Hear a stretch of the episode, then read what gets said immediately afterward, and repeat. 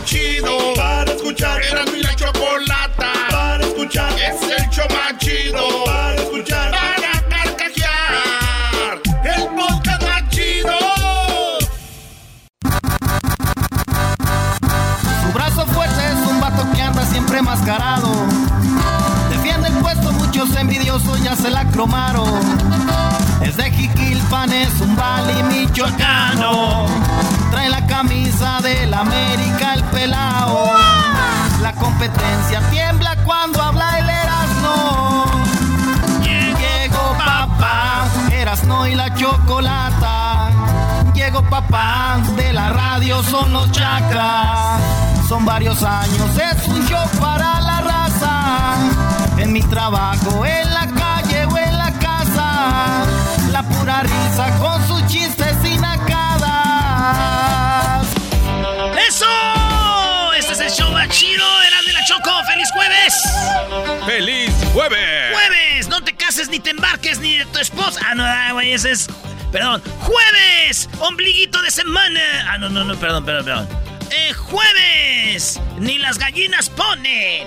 No, güey, lunes no ponen las gallinas, martes no te cases ni te embarques, miércoles ombligo de semana y es...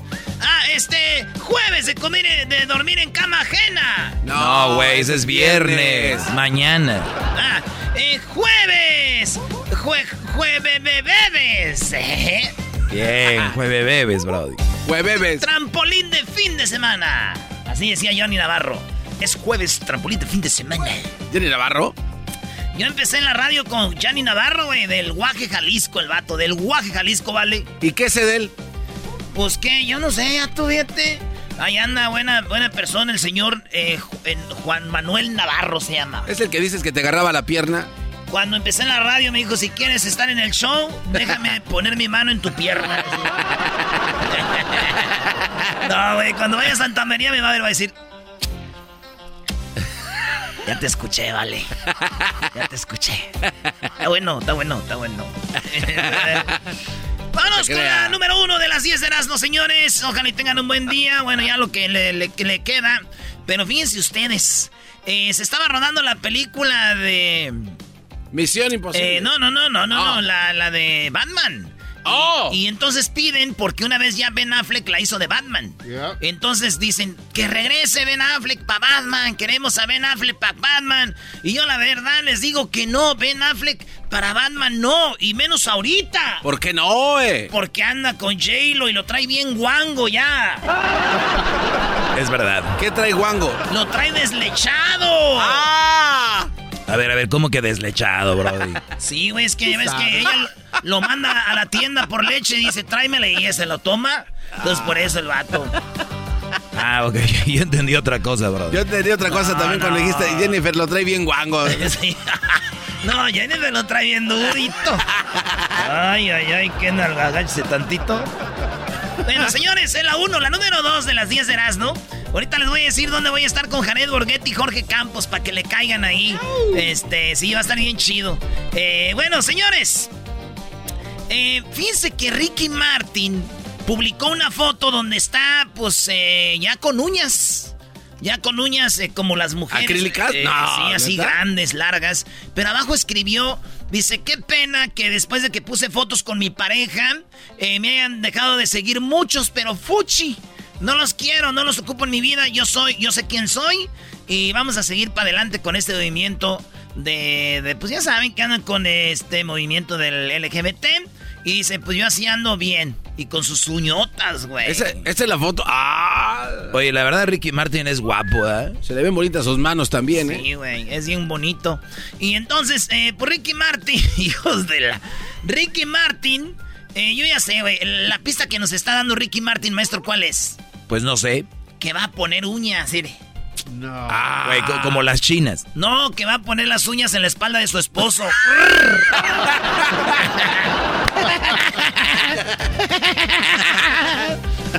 Bueno, señores, en la número 3 de las 10 de Erazno, fíjense que los incendios en California, cuando hace mucho calor, como en estos días, pues se vienen los incendios feos los incendios. Y resulta de que tienen una técnica ya que están haciendo, maestro.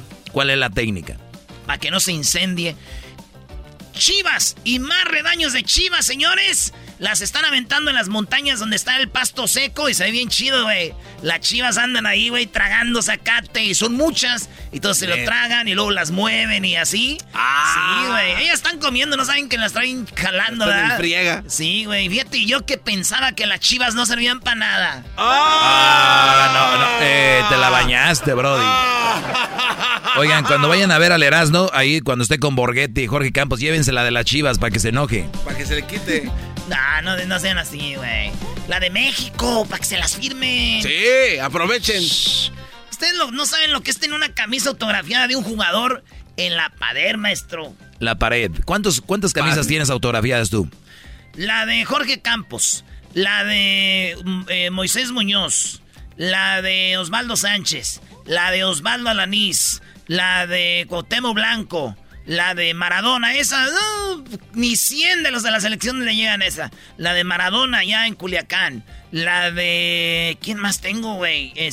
Pues nomás. Y tengo unas que están, toda la selección la firmaron, porque mi amigo ahí de la selección me dice, güey, ahí está. No la quiero, güey. ¿Cómo eres mitotero, güey? Ya, le dámonos con la número 4, brody. Al buenderazo. La número 4...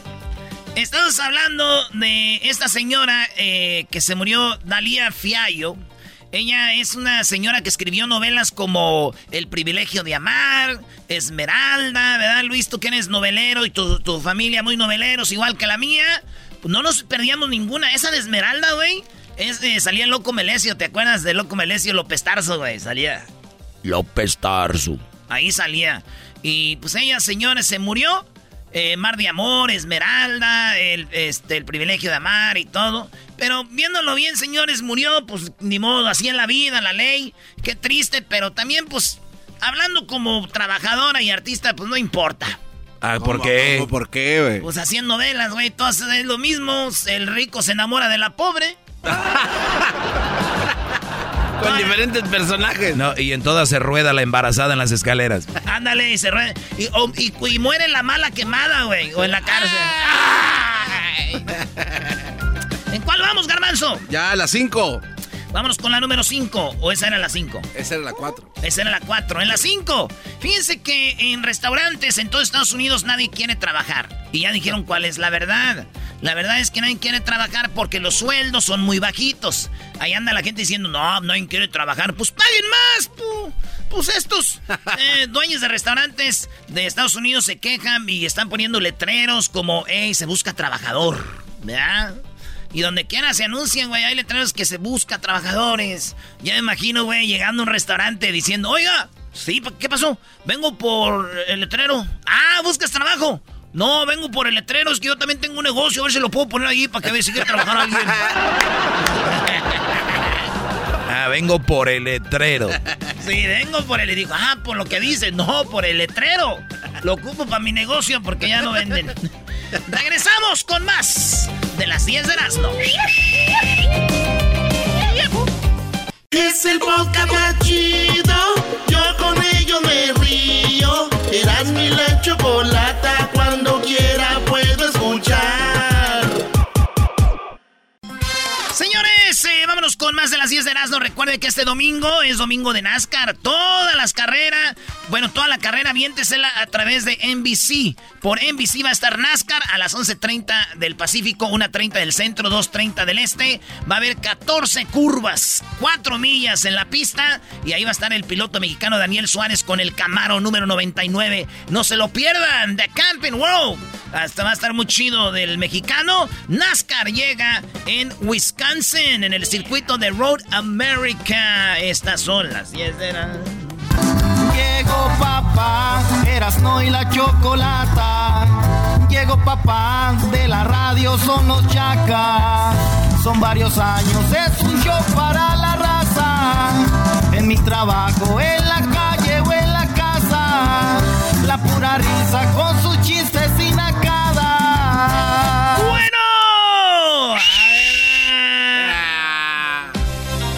Sí, bro, y entonces el Garbanzo haciendo videos hablando de mujeres, te digo. Si ven el video completo... ¿quién va a querer ver un video completo tuyo? Es increíble, bro. Bueno, se enoje, maestro. Ya ustedes arreglen eso ahí en su departamento. Ahí se la pasan. Oigan, en la número 6 de las 10 de Erazno, en la número 6, fíjense que ya ven que están mis de los estados. En México está mis México, mi señorita México. ¿Y saben de dónde es la de Michoacán? ¡De Jiquilpan, Michoacán! ¡Ah, mira! Sí, es de Jiquilpan, Michoacán, la reina. ¿La conoces? Poquito. Ah, ok. Poquito, Y saludos a toda la banda que... Bueno, están en Chihuahua, ahí está haciendo el concurso ahorita, güey. No manches. Sí, va a estar bueno. Bueno, señores, pues la de Nevada, Miss Nevada, la que ganó, es hombre.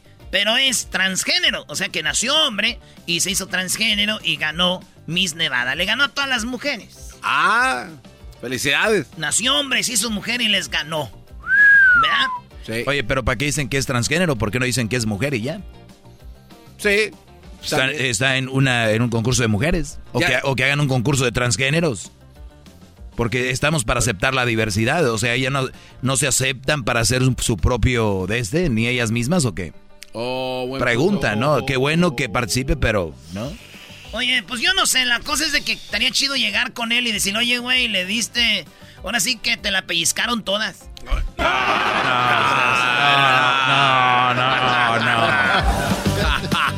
En la número 6. Cállense, güey, la 7. Oigan, en la número 7 está la señora Lyn May. ¿Se acuerdan que dijo que Belinda estaba muy flaca y que no tenía talento esta Belinda? Todo empezó así con Lyn May, oigan. Ay, no me hables de Belinda porque no me gusta. Está muy flaca. ¿No? Sí. No, canta feo. Está muy flaca y canta feo, pero eso no fue todo. Dijo, ay, me copiaron. Se va a casar con ese chango de Christian Nodal. No le dijo así. Sí, güey. El primer round fue contra Belinda, el segundo contra Christian Nodal. Le dice chango, oigan. Que se iba a casar con ese chango, no sé quién es. Christian Nodal dice, y... Señores, cerró con broche de oro. Lyn May andaba repartiendo. La Chiquis Rivera fue la que siguió y le dijo gorda. No, es una gordota, como que falta de respeto. Oigan lo que le dice a Chiquis Rivera. Mira, también a la otra gorda que está allá, que se llama la Chiquis, que se debería ir al gimnasio porque una mujer, una artista tiene que tener respeto para el público. ¿Cómo es posible que salga tan gorda al público, a enseñarse al público? Debe de adelgazar, que ya no trague. Señores, más adelante tenemos tema y vamos a hablar con ustedes en el teléfono, ¿verdad? Vamos a tener llamadas de personas. ¿Es falta de respeto ver un artista gordo en el escenario? Si la respuesta de ustedes es que sí, pues yo imagino el coyote. Ah, ese vato. No. No, brody, está más chistoso el otro. Ah, bueno, después dicen que la Chiquis escuchó a esta... Mira, también a la otra gorda que está allá, que se llama la Chiquis. Dicen que los fans de la Chiquis escuchó que le van a caer con todo el peso de la ley. Y dijo ella, no, pues con que me caiga la Chiquis. No. La Chiquis dijo, te voy a caer con todo. Dijo, con el peso de la ley. Dijo, El diablito se está burlando de los Rivera y lo viene aquí, les anda besando el poto. En la número 8, señores, ya sigue, esto sigue. Qué bárbaro. Oigan, fíjense que un hombre, el día del padre, mató a su hijo. ¿Cómo lo mató? Le dio un golpe en la panza. Este afroamericano, mató a su hijo. ¿Por qué lo mató? Es que este morro, el día del padre, le regalan un cheesecake al papá. Y el vato dice, voy al baño, ahorita vengo. No. Y cuando viene ya el niño se había comido su cheesecake. Y el vato enojado dijo, ¡pum! Neta. Le pegó. Él no pensó que iba a hacer tanto, dice, pero murió. Inventó que había rodado las escaleras. Dijo, se rodó. Ya después dijo, no. ¿Sabes cuánto le dieron? Este vato, 20 años de cárcel por el asesinato de su hijo. Y el niño, por haberse comido el cheesecake, pues le dieron su golpe. Pero oigan, güeyes, a los papás nunca les da nada el día del padre. Y luego cuando les dan, se los comen. No está bien, pero... Muchachos, no, déjenlos pasar. Déjenlos. No. Señores, en la número 9. Ese anda muy tosco ahora. Oigan, en la número 9, una mujer de 35 años tuvo una pijamada con su niña de 11. en la casa con sus amiguitos de 12 y de 13 años. Esta mujer les dio marihuana en los brownies a los niños de 12 y 13 años y les dio alcohol. No. Y después tuvo sexo con ellos en el cuarto, con el de 12 y el de 13. Ay. Eso fue en el 2018. Estaba la corte y ya la niña dijo, ¿saben qué? Sí, mi mamá les dio alcohol a mis amiguitos y oí que estaban teniendo sexo en la casita que habían hecho. No. A la señora, ¿cuánto crees que le dieron? 100 años de cárcel, de 60 a 102 años de cárcel. Y se me hace poco, de 60 maldita. A 102 años de cárcel por haber abusado de los niños, que pues, les dio alcohol, les dio marihuana y sexo. Fíjate, eso es lo que por lo que pagarías ahorita tú, ¿no? Digo, a esta edad. Pues sí, maestro, pero digo yo, a ver, hubiera tenido sexo y luego los mataba, güey. ¿Pero por qué, güey? Sí, pues si por matar te dan 20, güey. Aquel mató al niño, le dieron 20. Oh, eran no. Dos, mata a los dos, son máximo 40 años. No. Pero esta quiso dejarlos ir vivos. No seas... No. Tú sí pegas como hombre. No te pases, qué madre. Tú sí pegas como hombre. Bueno, usando la lógica, sí, ¿no? O sea, que él mató a su hijo 20 y esta les dio eso y le dieron 102. A ver, ¿por qué me pega? Ya, pero es que dijiste los dejó ir vivos. Pero es nomás una hipótesis, ¿se dice? Sí, un supón. Un hypothesis, bro. Un support. Por último, United Airlines compró 270 aviones nuevecitos de Airbus. 270 como si fueran palomitas. Es como cuando tú vas a comprar un carro que dices Chevrolet o Ford. Ahí es Airbus o es Boeing. Ajá. ¿Ya? Pues compraron Airbus. Sí. 270 nuevecitos. Sí, dicen que ahorita andan, güey, bien volados. No seas Señores, nos vemos este viernes mañana con Jared Borgetti. Vamos a estar ahí en la ciudad de Norwalk, en el 11660, en la Northgate de Norwalk. Nos vemos de 4 a 6 el día de mañana, de 4 a 6. Y el sábado con Jorge Campos. No. El sábado con Jorge Campos en Linwood. A las 11 de la mañana en la Superior Grocery. En la Superior de Linwood. A las 11 de la mañana con Jorge Campos. Doggy, te ves muy nalgón el día de hoy. Gracias, brody. El podcast de Erazno y Chokolatazo. El más chido para escuchar. El podcast de Erazno y Chokolatazo. A toda hora y en cualquier lugar. Centroamérica al aire. Con Edwin Román. Centroamérica al aire. Dile que nos mire la cara de madre. En Erazno y Chokolatazo está hablando de Guatemala. ¿Para qué nos quitaron los pechicos? De Costa Rica, Honduras y El Salvador. También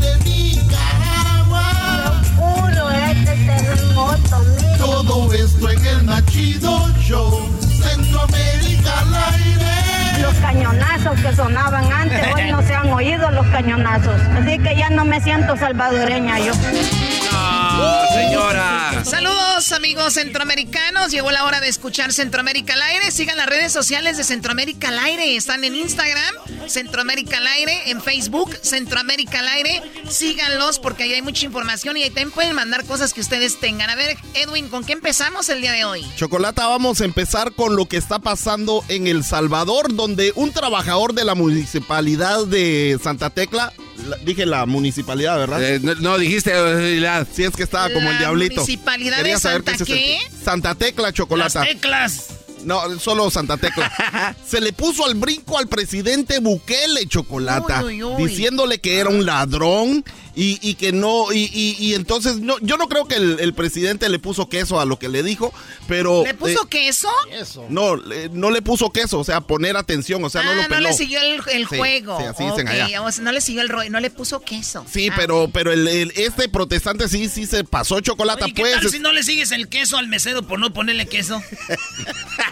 Es que no le pongo queso para hacerle enojar. Ah, pues no le voy a poner queso a lo que... ¿Qué va a querer usted? Muy bien, ¿y luego? Entonces, en esta protesta, Chokolatazo, prácticamente lo que están haciendo los diputados de la asamblea es de que están bloqueando la entrada para que la gente no pueda protestar. Entonces aquí está lo que está diciendo la gente. No se tapen la cara, culero. Díganle a Bukele que me busque, hijo de puta. Bukele es ladrón, entiendan. Ustedes son títeres de Bukele. Y Bukele, soy de la alcaldía de Santa Tecla. Presidente de basura. Y Bukele, perro. No se tapen la cara, culero. ¿Qué le dijo a Lol? O sea, está contra los seguidores de Bukele. Está contra ellos, Chocolata. Y no eran seguidores, era la policía los que estaban ahí protegiendo prácticamente la entrada de la casa presidencial, donde en ese mismo momento, Chocolata, el presidente estaba presentando las nuevas reformas del Bitcoin en El Salvador, incluyendo la wallet. Espérate, dijo Bitcoin y se le quedó viendo al diablito. No, sí, dijo Bitcoin. No, dijo Bitcoin. Nunca dije hoy. Edwin, respétame. Bitcoin. Respétame. A ver. Ok, entonces la wallet del gobierno se llama Chivo, Chocolata. Le pusieron el nombre de Chivo y para registrarse tienen que van a recibir un bono de $30 en Bitcoin, que prácticamente equivalen a 0.00087 Bitcoin. ¡Qué bárbaro! Aquí está lo que dice el presidente. Bien, la wallet se llama Chivo. Se registra, como dije hace un rato, con el número de teléfono y el DUI. Tiene reconocimiento facial o una verificación por call center para crear su cuenta. Esto es únicamente en el momento de crear la cuenta, no para accederla. Al registrarse, se recibirá un bono de $30 equivalentes en Bitcoin para consumo. Esto, como lo dije al principio, son los únicos Bitcoins que va a recibir alguien que no quiere recibir Bitcoin. Obviamente, el que quiera seguir recibiendo Bitcoin, pues puede hacer transacciones en Bitcoin. Sí. Oye, algo está muy raro. Es una necesidad de querer meter el Bitcoin y además conociendo nuestra raza como es, no, y todas las instrucciones que dio. ¿Quién más? Yo no quiero decir que la gente sea ignorante, pero yo ni entendí qué dijo. No, y aparte de eso, ya una vez que estás dentro y compras Bitcoins, también es otro argüende de aparte. Sí, no, ya te estás metiendo, pero bueno, el presidente es muy actualizado. Exacto. Y él está con todo, así que pues hay que avanzar, hay que informarnos. Claro, Chocolata, solo quiero decirles que ahorita esos $30 antes equivalían a 0.0086, ahora ya va por 75. Bueno, vamos con lo que dice Guatemala, porque ya está bajando. Vámonos a Guatemala, desde El Salvador pasamos a Guatemala, el país del Quetzal. Chocolata, nuestra gente ya se está empezando a defender por sí sola. En Santa Cruz, el Quiché, un par de hombres entraron a una casa de cambio, Chocolata, iban así con chumpas y todo esto. ¿Qué es eso de chumpas? Chumpas, así. Ustedes les dicen chaquetas de... masturbación. No, lo que te pones para cuando tenés frío, porque allá hace frío. No, nosotros le decimos chamarras. Chamarras, chaquetas. No, chaquetas, no. Tú en México dile una costurera, oiga, me hace una chaqueta, pues nomás que acabe de trabajar. No, ya. Iban con sus chumpas. Iban con sus chumpas, Chocolata, y se veían sospechosos. Y lo que hicieron fue que sacaron un tubo de hierro y amenazaron a la cajera y le dijeron que la iban a asaltar y luego le iban a quitar todo el pisto y luego salió... ¿El pisto? ¿Se iba tomando? No, el dinero. Pisto, le dicen pisto. Sí. Okay. Y entonces apareció uno de los compañeros de la cajera que tenía así, estaba bien galleta él y entonces... ¿Bien galleta que es guapo? Bien fuerte. Ah, bien fuerte, bien cuadrado, o sea, estaba bien galleta. Y sacó, ¿qué crees, Chocolata? Para pegarles a ellos. ¿Qué sacó? Un trapeador. O sea, a ver. Los agarró a iban a saltar con sus chaquetas. Ajá. Y de repente la chica dijo, no, y en esos llegó el salvador de ella y con una escoba. Con el trapeador dio una cachimbiada, Chocolata. Que ¿una no, qué? Lo golpearon, pues, lo golpeó y al chilazo salieron corriendo, pero aquí está lo que pasó, Chocolata.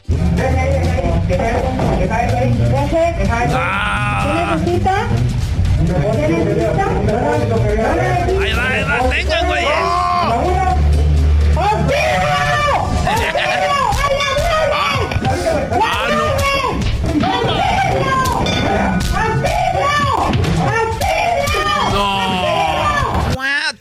este video. Exacto. Este video, véanlo en Centroamérica al aire, en Instagram y también en el Facebook. Ahí Instagram. Está el video, Chokolata, y está bien jodido. Afuera los agarró ya la policía y qué bueno que no lo lincharon, porque si los agarra la gente, ahí hubieran quedado quemaditos. Sí, lo del trapeador era lo de menos. Sí.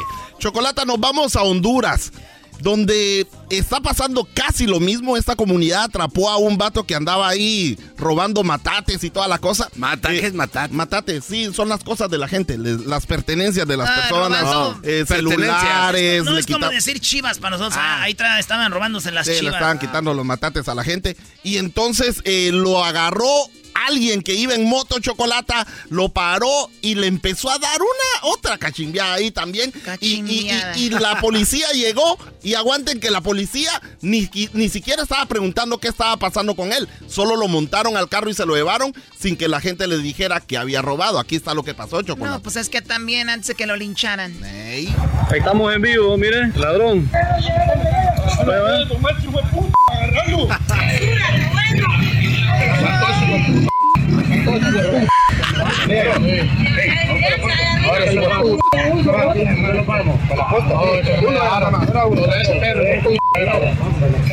Sí, no ponen la denuncia en nada. No vayan a poner la denuncia. Sí, hombre.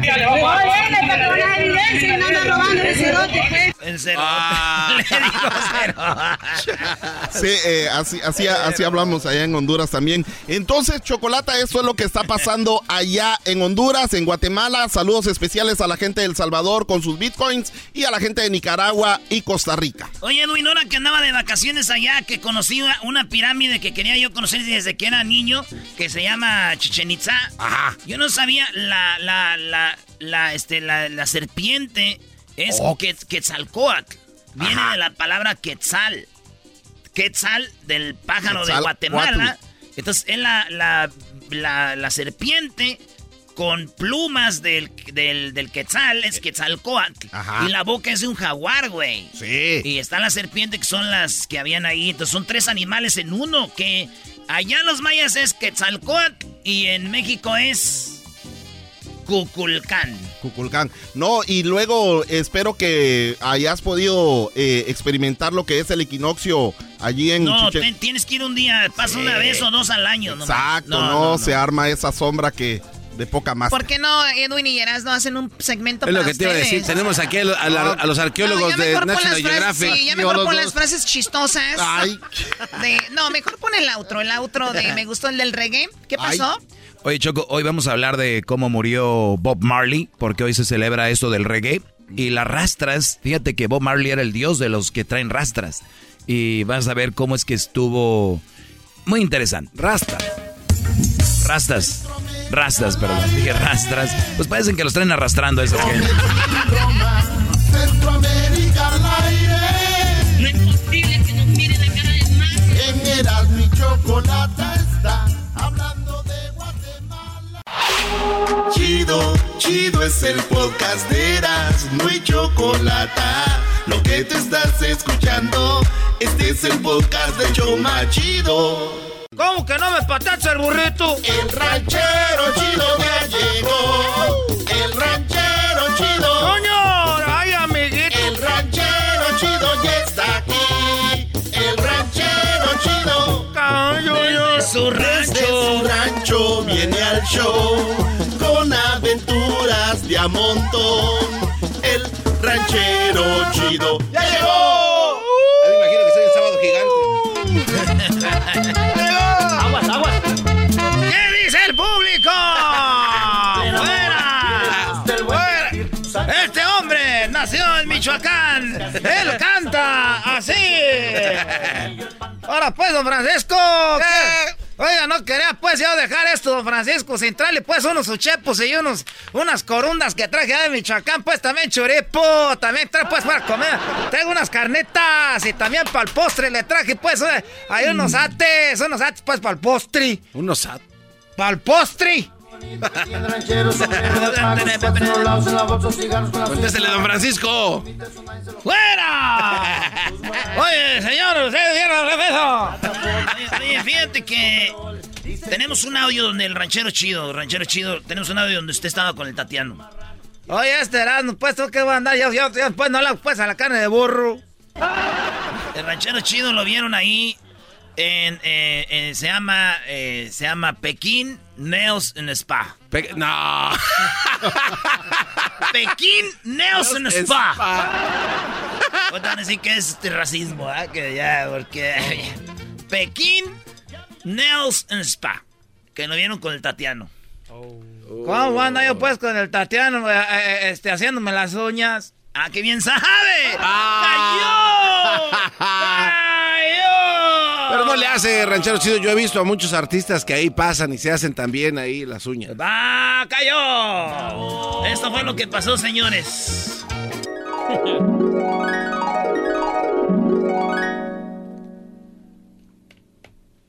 Esa arpa no me gustó, vamos con otra, que sea más bonito.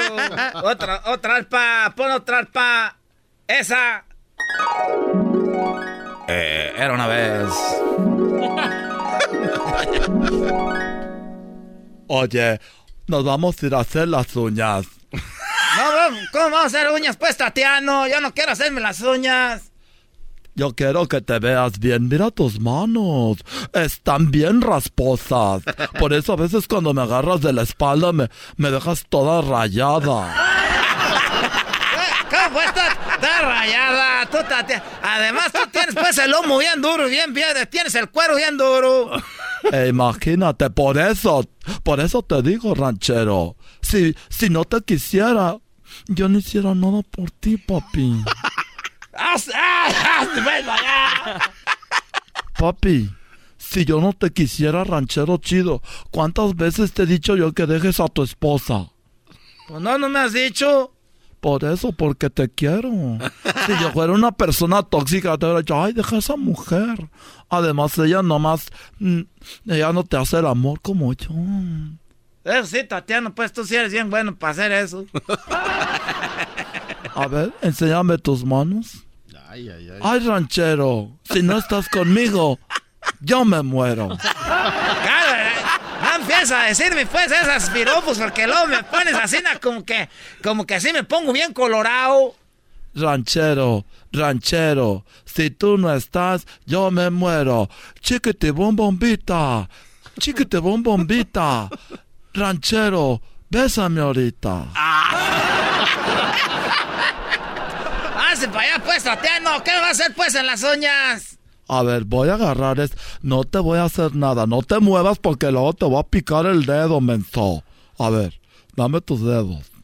Me dan pues como cosquillas. Espérate, no te muevas. Oye, pero... ¿cuánta tierra? A ver, deje traigo una pala. ¿Cuánta tierra? Deje traigo una pala. ¿De veras? Ay, ranchero, mugroso. Te voy a traer una pala porque estás todo lleno de tierra. Ya pues, Tatiano, déjame quitar. Tatiano, es que los rancheros tenemos que tener tierra pues en los dedos. Ay, espérate, no te muevas, te voy a picar. Te voy a picar. Cada vez que estás lejos. Estás bien imbécil. Siento que te extraño. Y cada minuto que pasa es como si fuera un año. ¡Ah, pues, Tatiana! Oye, de veras, Tatiana. A ver, déjate te agarrar tu carita.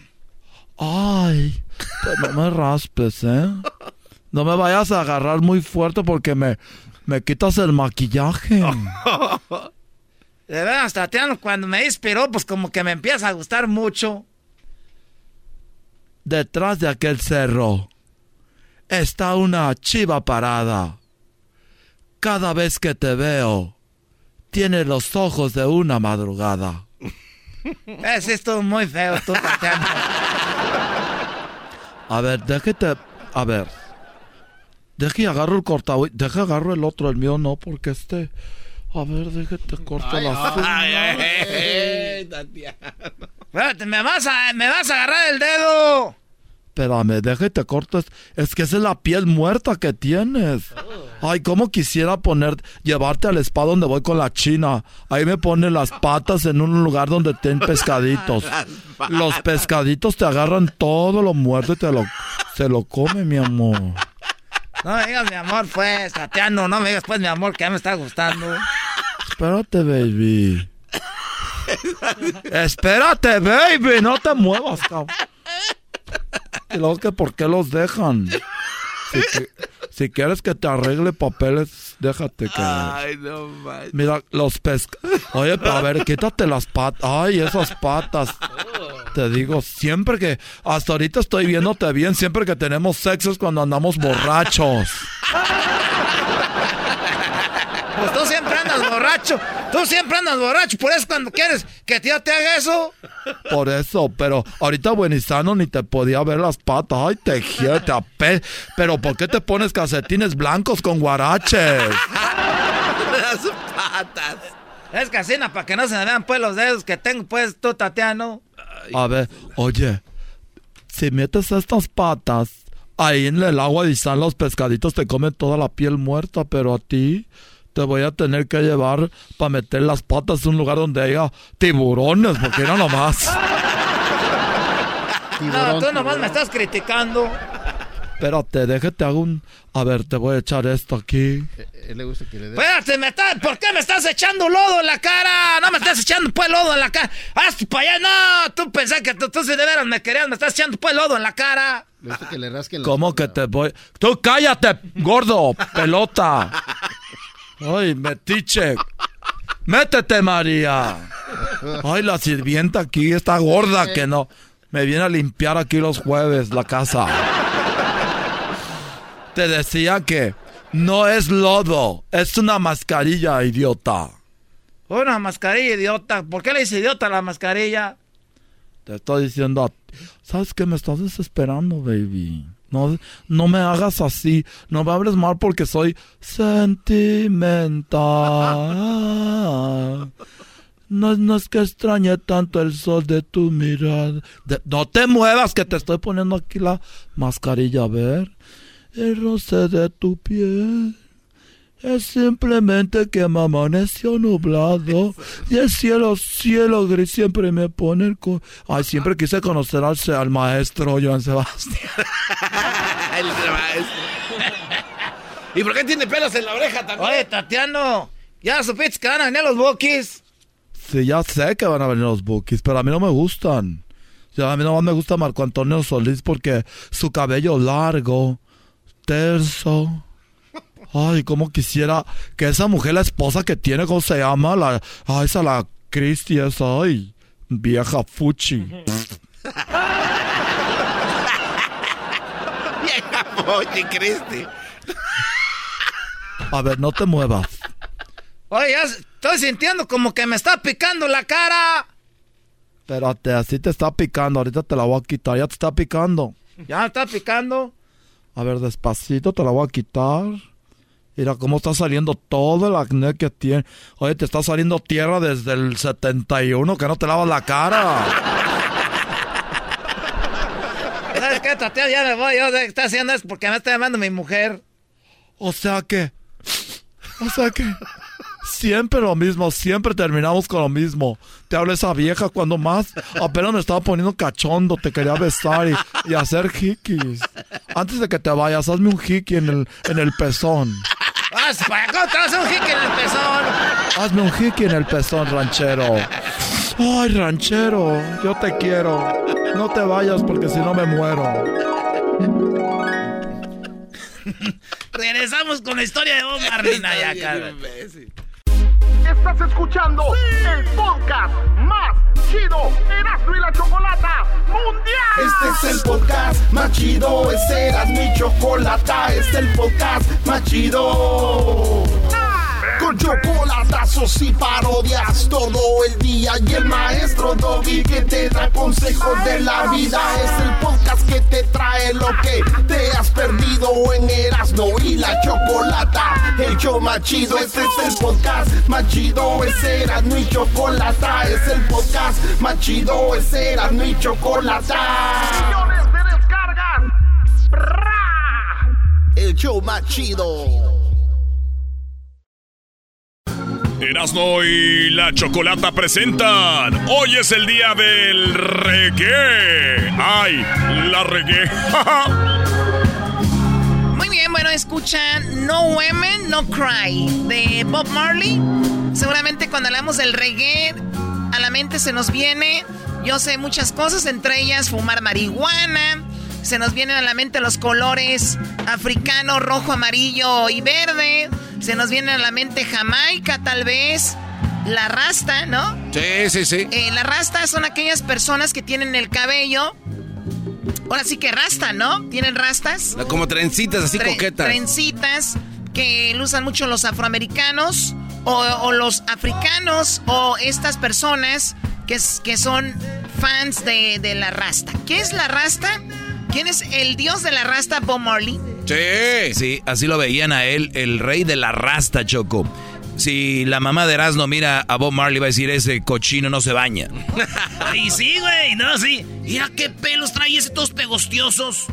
Pero es algo muy chido y... Fíjate, a mí me gusta Bob Marley, Choco, la historia, porque ese vato era fan de fútbol. Era fanático del fútbol. Y gracias al fútbol se descubrió que él tenía cáncer. A ver, a ver, gracias al fútbol se descubrió que tenía cáncer. Te voy a contar la historia. Primero, ¿quién es Bob Marley, Choco? Ahora que eres día del reggae. Esta es la música reggae. Una de las rolas más grandes de Bob Marley fue Buffalo Soldier. ¿Sabes lo que me gusta de tu programa, Choco? Es de que aquí hay mucha diversidad y podemos hablar de todo. Claro. Ayer tenías a Pepe Aguilar, antier, y hablas de Bob Marley, Choco. Qué bárbara. No hay aumentos. Maldita sea, qué programa tan chafa. Bueno, entonces Bob Marley, Buffalo Soldier. ¿Qué otra canción? Me encanta. Sí. Three Little Birds. Uh-huh. Es que es una canción como que te pone alegre, ¿no? Y no fumo marihuana, no fumo. Don't worry about a thing. No te preocupes por nada. Todo va a estar bien. Yeah.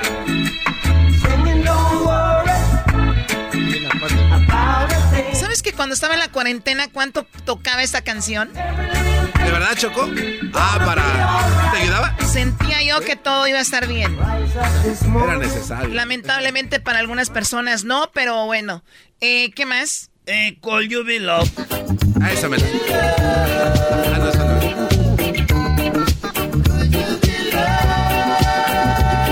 Oye, pero cuéntanos cómo el fútbol y el cáncer, Erazno. Espérate, güey, ahí te va, esta rola.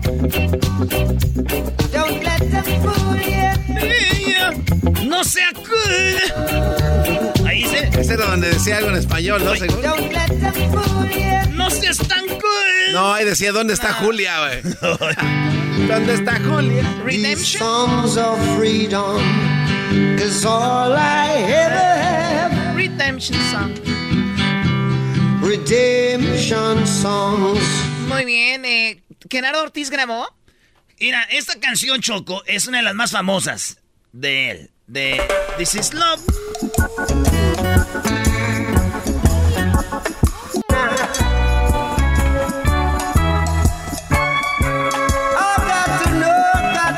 Fíjate cómo empieza la de Genaro Ortiz. A ver.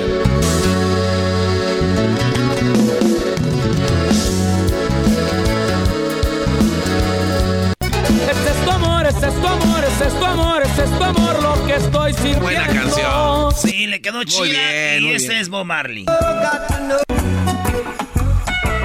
This is love, this is love. Bueno, hoy es el día del reggae. Esta es una de las canciones también que me gustan mucho de Bob Marley, que se llama Don't Worry Be Happy. Ah, muy bien. Don't worry. ¿Será esta la más popular? Sí, ¿no?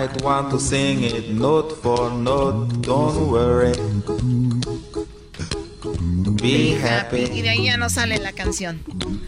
Don't worry, be happy. Every life we have some trouble. Ese ritmo. Erazno, ¿cómo es que murió Bob Marley? Choco. Bob Marley. Be happy. El 26 de junio del 78...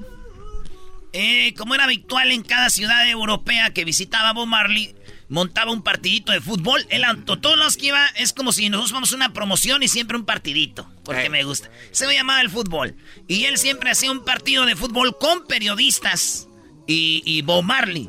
Y todo el grupo, incluidos las pipas, dicen. Había pues toque de mota, ¿verdad? Durante el lance, un crítico de la revista Rock and Folk parece que le pisó el pie derecho a Bob Marley. Bob Marley es el Michael Jackson para muchos, es lo máximo. Pues era un dios, brody, pues de la Rasta. Bob Marley cayó lesionado cuando lo pisa el vato de la revista Rock and Folk. Sentía unos olores terribles en el dedo gordo, donde también había perdido la uña del pisotón. Entonces lo llevan a la clínica y le detectan un tipo de melanoma maligno. Le aconsejaron amputar el dedo, güey. Le dicen, oye, no, mucho no, ese dedo. Espérate, amputar. No, amputar, güey. ¿Amputar? No, es amputar. Es que uno de repente pues también se enoja. No puedo creer que lo repetiste. Oh. Le amputaron el pie. El dedo. No, fíjate. Él fue y le dijeron, te vamos a amputar el dedo. ¿Y sabes por qué se negó? ¿Por qué? Porque los rastas, güey, los que traen los pelos así, ajá, es como una religión. Ah, o sea, no pueden hacerte nada. No pueden, dice, no pueden quitarse ni una mínima parte de su cuerpo. Fue entonces cuando Bob Marley comenzó a huir hacia adelante, a seguir, como no, usted, no tengo nada, no, vámonos, no tengo. Ajá. Güey, móchate el dedo. 3 años después, por descuidarse, 3 años después, el 5 de octubre de 1980... visitó Nueva York por primera vez en su vida, 2 actuaciones en el Madison Square Garden. Uy. Vivía en el de lujo, el hotel, el Essex House, al sur del Central Park. Fíjate, ahí donde era el Central Park, ahí se quedaba él. Y al otro día en la mañana, el 8 de octubre, salió a correr, a trotar, jogging, en el Central Park, güey. No. Y que se cae. Oh. Se cayó.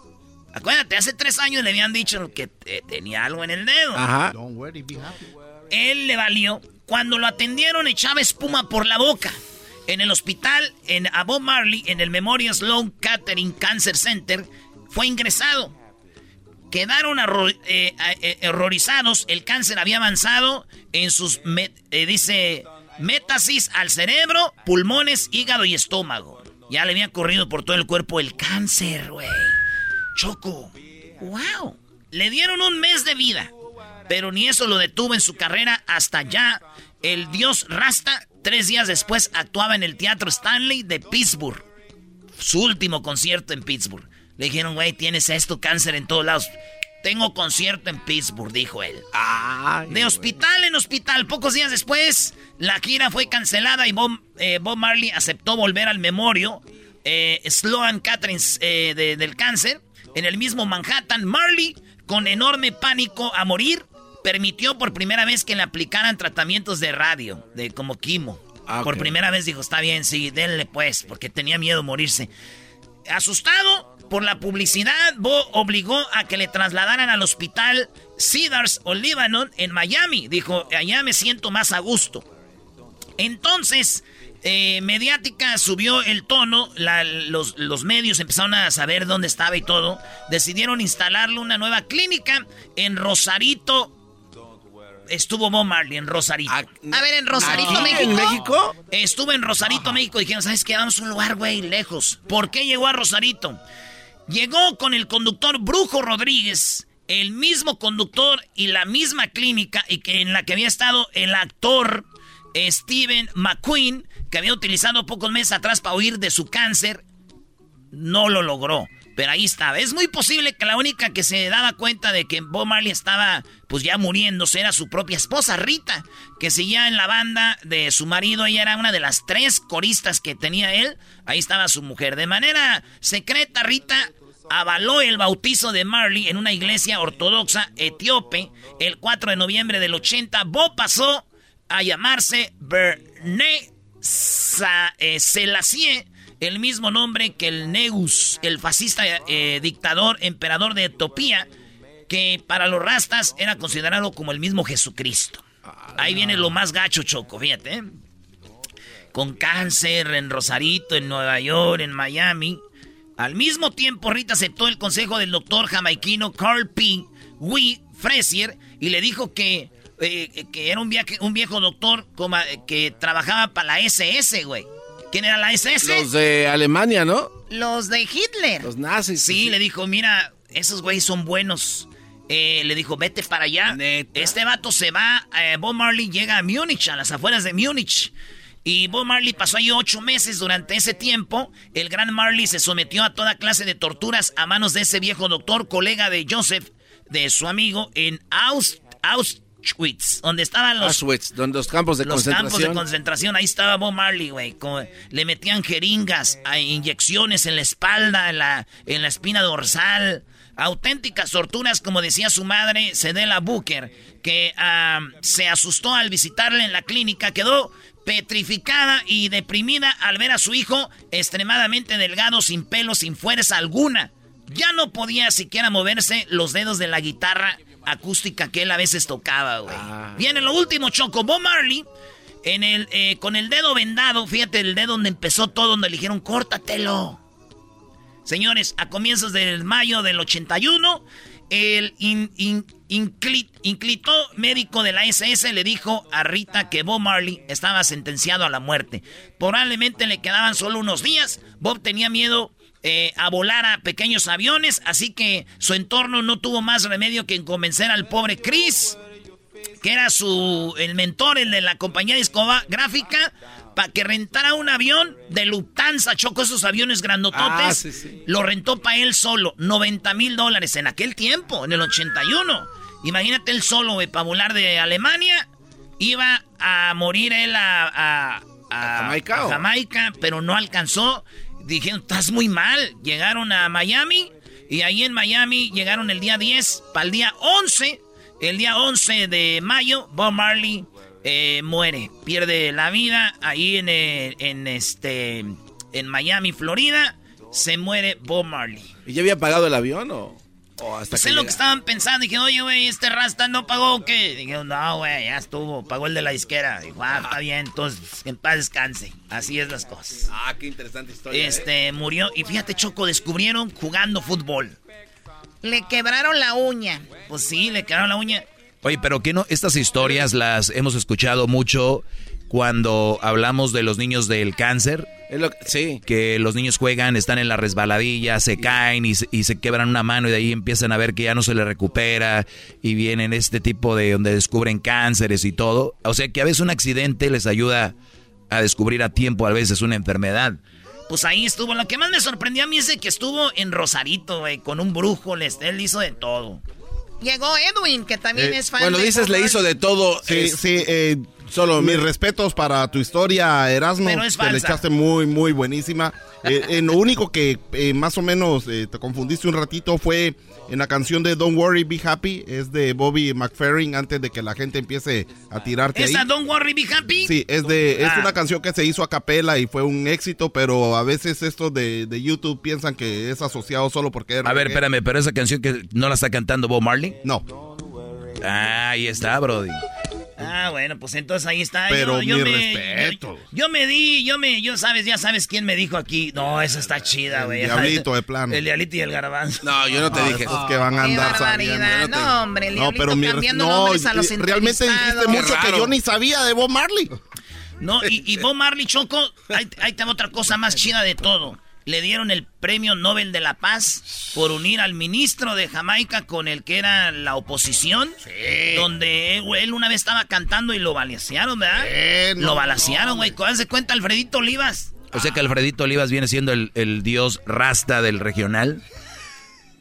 No manches, güey. Pues es que también así lo dijiste. No, pregunta.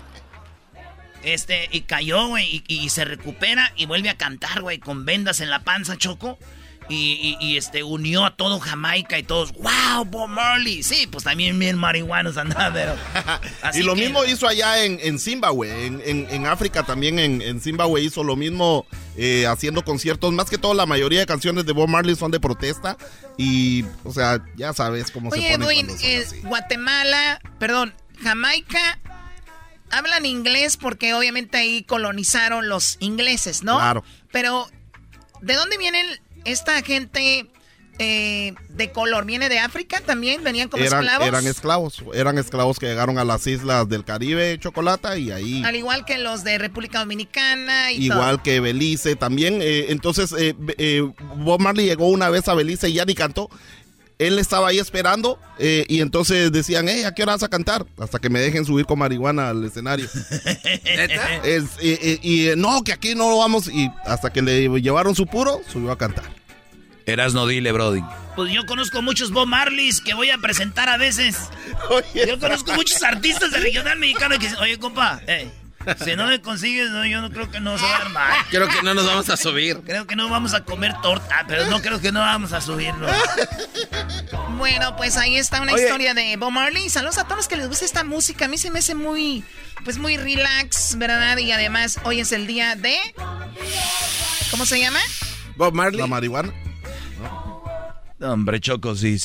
Hoy es el día del reggae, señores. De la marihuana, de Bob Marley, de la rasta. Es el día de Miami, de Rosarito. Pero hay otro misterio que está alrededor de este señor. ¿Cuál es, Garbanzo? En realidad el agua de Jamaica es de Jamaica. Bueno, todo depende si lo agarras en Jamaica, el agua. Lo que sí es de Jamaica es la banana. Y del otro día Edwin dijo que ahí la descubrieron. Ahí descubrieron la banana. Lo más raro es que a Edwin le hayan dejado una tarea como que él diga la historia de la banana. Yo no sé por qué a Edwin. Porque... Tengo las bananas grandes allá en Bananera, soy de Bananera. Ah, es cierto, perdón. Sí. Yo estaba el Garbanzo ya estaba emocionado, quería. Dicen, Choco, que en el... Oye, a ver, hablando de banana, la verdad estuvo muy mal lo que dijo esta, ¿cómo se llama? Lyn May a Christian Nodal, ¿no?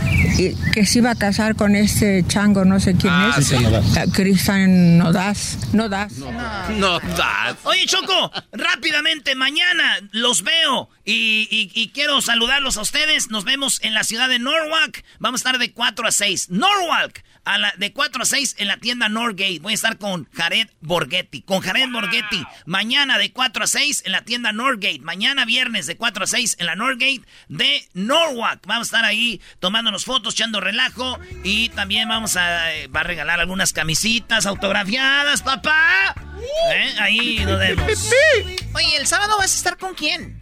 Ya el sábado, mañana con Jared, y el sábado a las 11 de la mañana voy a estar con Jorge Campos en la Superior Grocery, en la Superior de Linwood, para el día sábado a las 11 de la mañana. See you guys there, everyone. Thank you very much. Este es el podcast que escuchando estás. Erazno y Chokolata, para carcajear el show más chido en las tardes. El podcast que tú estás escuchando. ¡Bum! El chocolatazo es responsabilidad del que lo solicita. El show de Erazno y la Chokolata no se hace responsable por los comentarios vertidos en el mismo.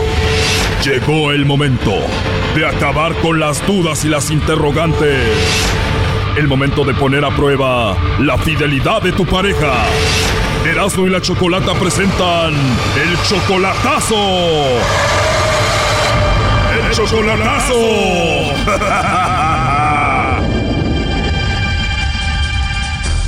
Bien, esta es la segunda parte del Chokolatazo a Guanajuato. En la primera parte escuchamos cómo Luis sacó de trabajar a Verónica en cuanto empezó a hablar con ella en el Facebook.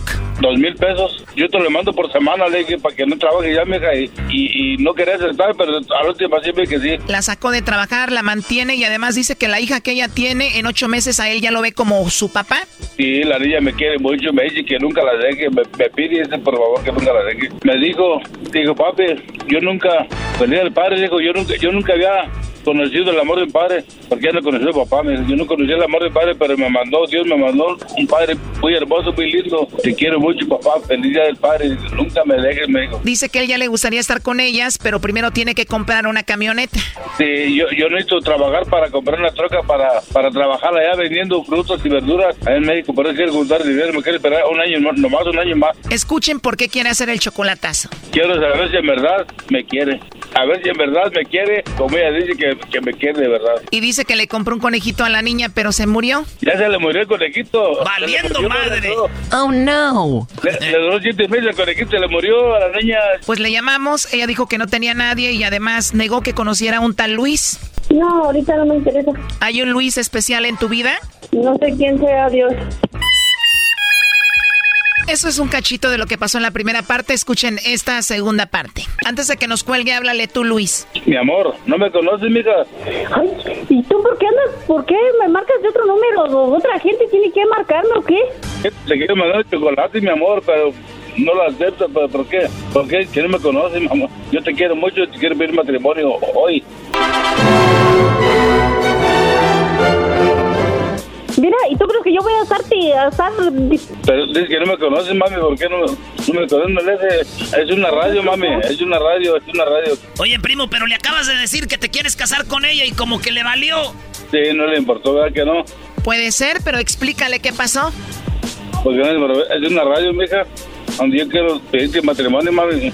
Pues te yo quiero con todos mis corazones, ¿eh? Yo como iba a saber eso. Si me conocías y dijiste que no. Yo te quiero pedir matrimonio, mi amor. Pues pídemelo, mi vida. ¿Te quieres casar conmigo, mi reina chula?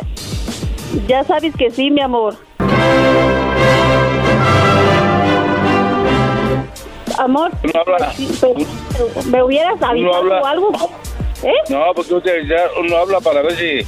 Aquí le manda el chocolatazo, mija. Si tienes otro se lo manda a otro vato y a mí no. Ay, chico, ya sabes que yo también te amo. El leo que tengo una niña muy hermosa que se llama Isabel, Remedio Isabel. Así es, mi vida. Van a agarrar la llamada ellos, deja ellos y nos van a hacer si nos vamos a casar tú y yo. Claro que nos vamos a casar. Ah, claro que sí, mi vida. Yo te amo cuando me casé, hermano. Ya les dije que tengo 16 años que no te miro. Ay, yo quería saber si tenés a alguien más en tu lugar, en mi lugar, como yo la casé. ¿Pero qué? Yo te amo, bueno. Te amo, mi reina. Yo sé, mi amor, pero ellos son de una radio, fija. Ah, pues me hubieras dicho primero. No, que no te voy a avisar. Es sorpresa, mija. Nomás que yo quiero ver tu matrimonio aquí en la radio. Aquí, llama la chocolata y dame la chocolata. Ay, mi amor. Le quiero pedir matrimonio, mija, aquí a toda la gente. ¿Te quiere casar conmigo, mi reina? ¿Eh? ¿Te quiere casar conmigo, sí o no? Sí, mi amor, sabes que sí. En Cotillé, papel como Guanajuato, me caso con usted. Ya sabes que sí, mi amor. Sabes que ese es nuestro sueño, que tenemos de casarnos y ser muy felices, mi vida. Gracias, mi amor. Te amo, pero te amo. No es que otra que me digan, no conoce a Luis. Y le colgaste a ver si le dijiste que no. Pues yo, no voy a estar yo hablando con gente que no ni conozco números ni nada, mi vida. Verónica, sospechamos que tu hija mató al conejito para que el conejito fuera a decirle a su papá de que tú ya andas con este vato.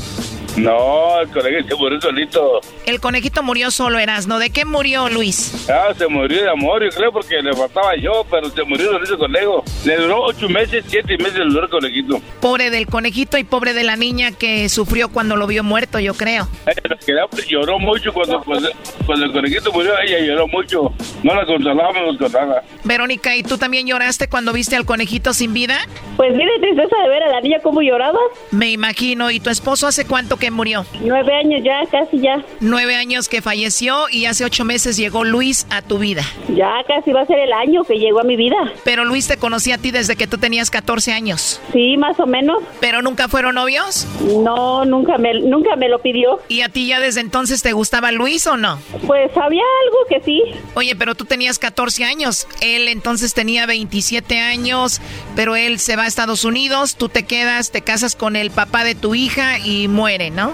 Así es. ¿Tú eras feliz con tu esposo? Pues sí. Me imagino, pero ahora ya está Luis en tu vida. ¿Cuál es el plan con él? El plan es que primeramente Dios que él venga porque tenemos una promesa de que nos vamos a casar.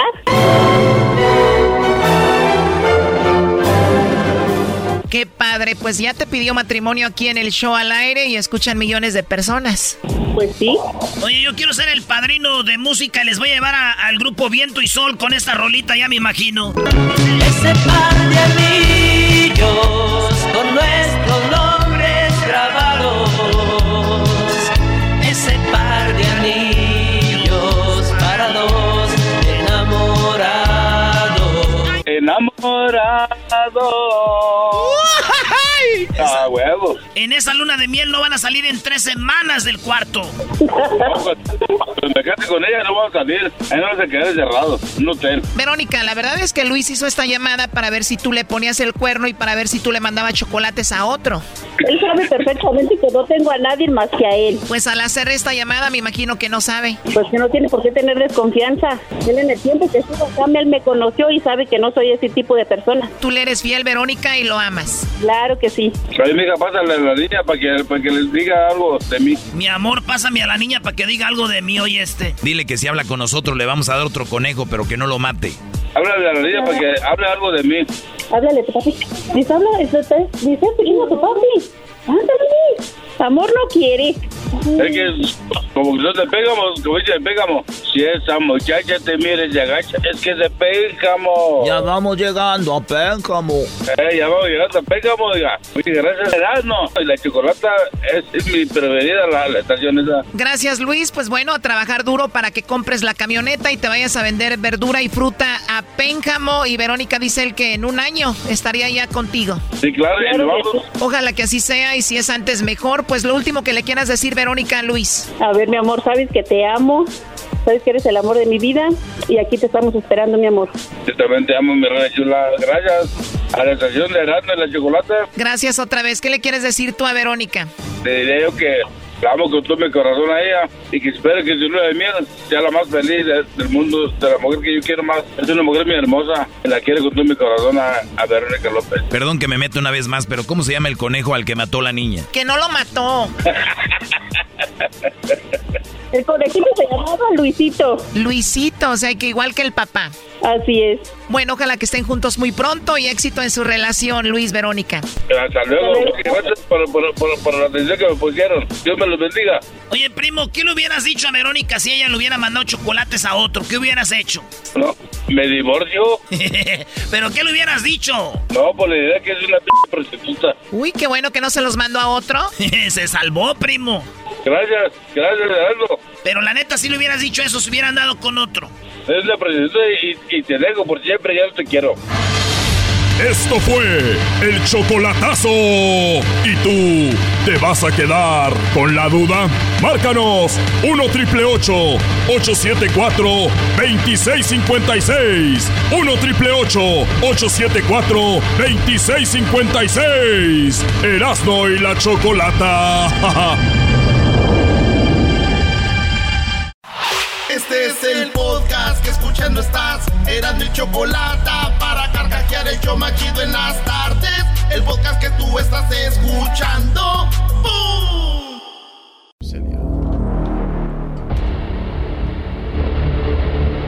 Erazno y la Chocolata presentan los artistas gordos. Mira, también a la otra gorda que está allá, que se llama la Chiquis, que se debería ir al gimnasio, porque una mujer, una artista tiene que tener respeto para el público. ¿Cómo es posible que salga tan gorda al público, a enseñarse al público? Debe de adelgazar, que ya no trague. Esas fueron las palabras de Lyn May. Estás escuchando Erazno y la Chocolata. Lyn May dice que es una falta de respeto que un artista suba al escenario estando gordo. Yo digo que ella le falta más el respeto al público cuando dice, quiero que me lleven a la cárcel para moverle las nalgas. Eso dijo ella, ¿no? Claro, que claro. Eso es falta de respeto al público. Y arremetió contra Chiquis Rivera diciendo que era una gorda. Sí, que Chiquis Rivera es una gorda. Mira, también a la otra gorda que está allá, que se llama la Chiquis, que se debería ir al gimnasio, porque una mujer, una artista tiene que tener respeto para el público. ¿Cómo es posible que salga tan gorda al público, a enseñarse al público? Debe de adelgazar, que ya no trague. Vamos a ir con el público, vamos con el público para sus comentarios. ¿Es falta de respeto que un artista esté gordo?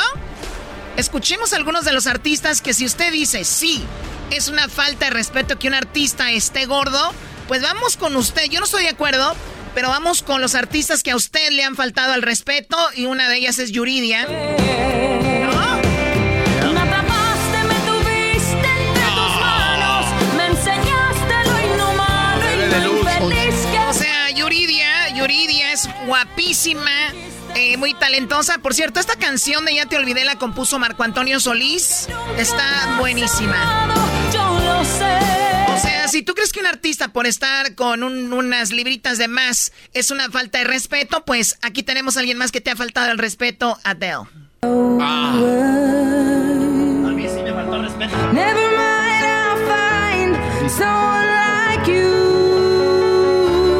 I wish nothing but the best for you too. Sí, ella también te faltó el respeto, canta. Paquita la del barrio. Ah, no. Humano, espectro del infierno. Eso sí falta el respeto por lo que canta. ¿Cuánto daño me hace? Si a ti te faltan al respeto a los artistas que están obesos, pues Julio Preciado, ¿no? Y aunque intentes olvidarme, siempre volverás. Una y otra vez. Una y otra vez. Si a ti te faltan al respeto a la gente obesa, pues Juan Gabriel te faltaba al respeto, ¿no? ¿Qué tantos recuerdos me traen? Y recordé con tanto amor.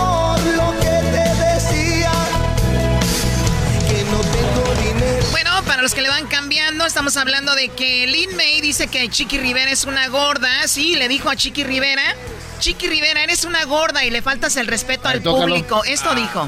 Mira, también a la otra gorda que está allá, que se llama la Chiquis, que se debería ir al gimnasio, porque una mujer, una artista tiene que tener respeto para el público. ¿Cómo es posible que salga tan gorda al público, a enseñarse al público? Debe de adelgazar, que ya no trague. Bueno, aquí está otro.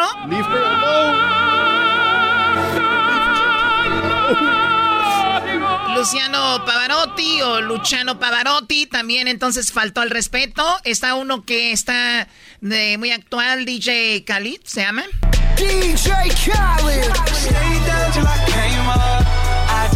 ¿Cómo vamos a olvidar, por ejemplo, a el señor Maelo Ruiz? ¿Te parece a Kylie de ese cuarto? ¿Cómo me está doliendo ahora que me dejas? Pero el tiempo con el público y hay que decirlo. Lyn May, muy guapa, guapísima en su momento. La verdad ahora, obviamente, ya tiene muchos años, por lo que ya sabemos que le pasó en su rostro. Alguien le hizo una mala práctica, ¿no? Y le inyectaron algo que no deberían. Su cuerpo sigue sin teniendo un cuerpazo. Aquí estuvo no hace mucho, pero no le da para que diga esto. Mira, también a la otra gorda que está allá, que se llama la Chiquis, que se debería ir al gimnasio, porque una mujer, una artista tiene que tener respeto para el público. ¿Cómo es posible que salga tan gorda al público, a enseñarse al público? Debe de adelgazar, que ya no trague. Eso es lo que dice. Señora tan mal educada. A ver, pero tenemos dos discursos entonces. El artista es un ejemplo para nosotros, gracias, más inspirado a esto, el otro, ¿no? Y cuando no lo hace, entonces no le decimos nada, porque hay que recordar que la OMS y también todos los doctores y científicamente comprobado está de que la obesidad es una enfermedad, ya es una enfermedad, mata. Crónica. Es una enfermedad que mata. Entonces ya se les hace chistoso el decir, otros taquitos, y publica, hay otra Coca-Cola en la noche, un refresco, lo que tú quieras, o una hamburguesa. Cuando sabemos, Choco, que la obesidad está matando, entonces tenemos dos discursos. O sea, alguien que fuma, alguien que se mete droga, le estamos diciendo no lo hagas, pero alguien que se está metiendo grasa, aceite, obesidad, no le decimos nada. Yo nada más digo que el artista que tiene la posibilidad, que tiene la forma de ponerse en forma y no lo hace, yo no le diría gordo o gorda, le diría muy flojo, muy huevón. Sí, también hay que ver, hay muchos problemas, Doggy, de salud que te hacen que no bajes. Totalmente de acuerdo, entonces hay que ver si los tienen, no, si Doggy, no. Pero los artistas principalmente, uno los escucha por su talento y no te importa, la verdad, cómo se vean. Bueno, o sea, de verdad, ¿para qué? Entonces que no publiquen curvas y que no? Ya salieron las... pues pero porque ¿por qué no? A ver, por el talento. Si ellos van a estar limitándolos a que publiquen lo que tú no quieres que publiquen, pues no van a publicar nunca nada. Entonces, ponte ¿en qué línea estás? No. ¿En el talento o en el físico? El artista gordo, flaco, como esté, yo soy con el talento, lo que estás diciendo para mí, la verdad, sobra. Muy bien. Estar bien bueno, vamos con Martín, ¿a ti te falta el respeto a un artista que suba al escenario gordo? Hola, Choco. No, pues... No me importa si está gordo, está flaco. Claro. Exactamente. No me importa si está gorda. Aparte, Chiquis no está gorda, pero tampoco está flaca. Está, no sé, no, yo no soy su fan ni nada, pero... Choco, la verdad, sí, Chiquis está muy bonita, la verdad. Pero también gusto, recuerda... Todos hay gusto. Choco, pero también recuerda, México es el país número 1 en obesidad. Cualquier brody que llame ahorita, la mayoría tienen sus novias y esposas gordas. Entonces, para ellos, para ellos la Chiquis la ven bien. Pero realmente ella tiene sobrepeso. Bueno, pero para Martín no. Y bueno, gracias Martín por tu opinión. Médicamente hablando, creo que casi todos están en sobrepeso. Pero o sea, ya ves lo que dijiste tú para Martín. Pero la realidad es que sí. Yo no digo que esté mal o bien, yo nomás digo que sí tiene. O sea, tu pelea es que acepten que están gordos y punto. No hay ninguna pelea, simplemente es una enfermedad. José, ¿cómo estás? ¿Tú qué opinas? ¿El que un artista se suba gordo al escenario es una falta de respeto? Sí, bueno. Sí, te escuchamos, adelante. Sí, ok. Sí, mira... Tú, Choco, la diferencia entre todos los artistas que tú dijiste es que ellos sí tienen voz y la Chiquis también no tiene ni voz y está gorda. No, estás equivocado. No, sí, ella canta bien. No. Sí, pero Lyn May no está diciendo que no tenga voz. Lyn May dice que está gorda. Ahorita no estamos hablando de si cantan o no cantan. No, pero es que tú pusiste de ejemplo a los gordos como a Julio Preciado, a Juan Gabriel, a cosas. Ellos sí, como para nivelarlo, como para suavizar y decir, ya ves, tan gordos y se puede. Sí, exactamente. Si tú dijeras, no sabes que Chiquis tiene una muy buena voz y está gorda, puede que pase, pero ni voz. ¿Gorda? No, estás equivocado. O sea que nos hizo una trampa a la Choco, José. Sí, definitivamente que sí. Porque es como le decía yo a este muchacho que nos contestó, o sea, ¿tú por qué piensas que el 80-85% de las personas que salen en televisión son delgadas? Porque no quieren a los gordos. A los gordos nomás les sirve de burla. Y si no, es un vivo ejemplo del diablito con ustedes. ¡Jamás! ¿Me tienen aquí porque estoy gordo? No digas para marrana lo que puedes decir hoy. ¿Me tienen aquí porque estoy gordo, nada más? No, claro que no, diablito, no. Pero sí, cuando te vemos, sí decimos, ¿qué te panzó? Y si no, pregúntale al Doggy, amigo. O sea, el chiste es de que ahí al pobre del diablito lo agarran de burla, de... Ya, pues, ese no es el tema. El punto aquí es de que estar gordo, no es el tema, pero, como el diablito que está enfermo, es una enfermedad. Pues aquí me dejan de comer. Yo digo que sí tiene que emplacar la Chiquis para que esté un poco mejor, para nivelar las cosas. Yo no estoy de acuerdo contigo. Bueno, yo creo que físicamente hablando deberíamos todos de estar en línea. Porque también, a ver, José, Chiquis debería de bajar de peso, pero señora, usted está peor. O usted, señor, que está criticando, que está comentando en redes. Pero yo no estoy en la tele ni soy artista. No, pero estás hablando de una enfermedad que puede terminar con tu vida. Ahora sí. No. Ahora sí, ven qué rápido. No. Quédense en su línea, quédense en su línea. Por eso el perrón de la mañana no hizo nada. Por eso el perrón de la mañana. Acaba de decir que hay gente que es hipócrita. Diciendo, mira cómo tienen la cola cuando ellos la traen arrastrando. Entonces hay que tener también un poquito de decencia. ¡Abuelo! ¡Ya trae dichos de abuelo! No. Erazno, además, ¿tú qué, güey? Doggy, ¿algo más? Bueno, adelante, José, con lo último. Choco, una pregunta. Y séme sincero, ¿tú a quién fueras a ver? ¿A un artista gordo o a un delgado? Vamos a decir, ¿a Luis Miguel o al Coyote? El que me guste más como talento. Exacto. Pero no estamos hablando de talento. ¿Cómo? Sí, claro que sí. Déjenme hablar. Si yo quiero ir a ver a una persona físicamente bien, me voy a Las Vegas a ver el Thunder. ¡Ay, loquilla! Ahí donde bailan. Yo voy a ver a alguien. Claro. Exactamente, tú estás dando la razón que vas a ir a ver a alguien por físico. Sí, pero cuando quiero ir a ver a alguien por su talento, no me importa si está gordo o gorda o flaco o flaca. Va. Entonces, para ti está bien que estén los artistas gordos. Para mí que estén como ellos quieran estar. Para mí también. Pues también. Sí, no, pues está bien también. Bueno, ya. Bueno, gracias, José, por llamarnos, muy amable. Señores, esto dijo Lyn May. Mira, también a la otra gorda que está allá, que se llama la Chiquis, que se debería ir al gimnasio, porque una mujer, una artista tiene que tener respeto para el público. ¿Cómo es posible que salga tan gorda al público, a enseñarse al público? Debe de adelgazar, que ya no trague. Eso dice Lyn May. Regresamos con más. Viene el Día Internacional del Chiste. ¿Tiene usted un chiste? Márquenos 1-888-874-2656. Este Este es el podcast que escuchando estás. Erazno y Chokolatazo, para carcajear el show más chido en las tardes. El podcast que tú estás escuchando. ¡Bum! Hoy, que es el día del chiste, Erazno y la Chokolatazo te da la oportunidad de que te pongas chistoso. Vamos con Erazno y la Chokolatazo al estudio. Muy bien, bueno, gracias, Bazooka. Vamos a escuchar los chistes porque si alguien cuenta chistes bien, es el público aquí. ¡Sin raspar el mueble, mi chava! A ver, cuéntame un chiste. Hoy es el día de los chistes. Así Yo no solo cuento los chistes bien, sino que soy el rey de los chistes de las carnes asadas. Aunque a usted le cueste, ¿verdad? Así como día. Dijo, oye, fíjate que mi papá murió. A ver, pon musiquita de chiste. Trucha. Digo, oye, fíjate que mi papá murió en el ring. Dijo, no manches, ¿era boxeador o era luchador? Dijo, no, era electricista, nomás que estaba probando un timbre y le hizo... Se electrocutó.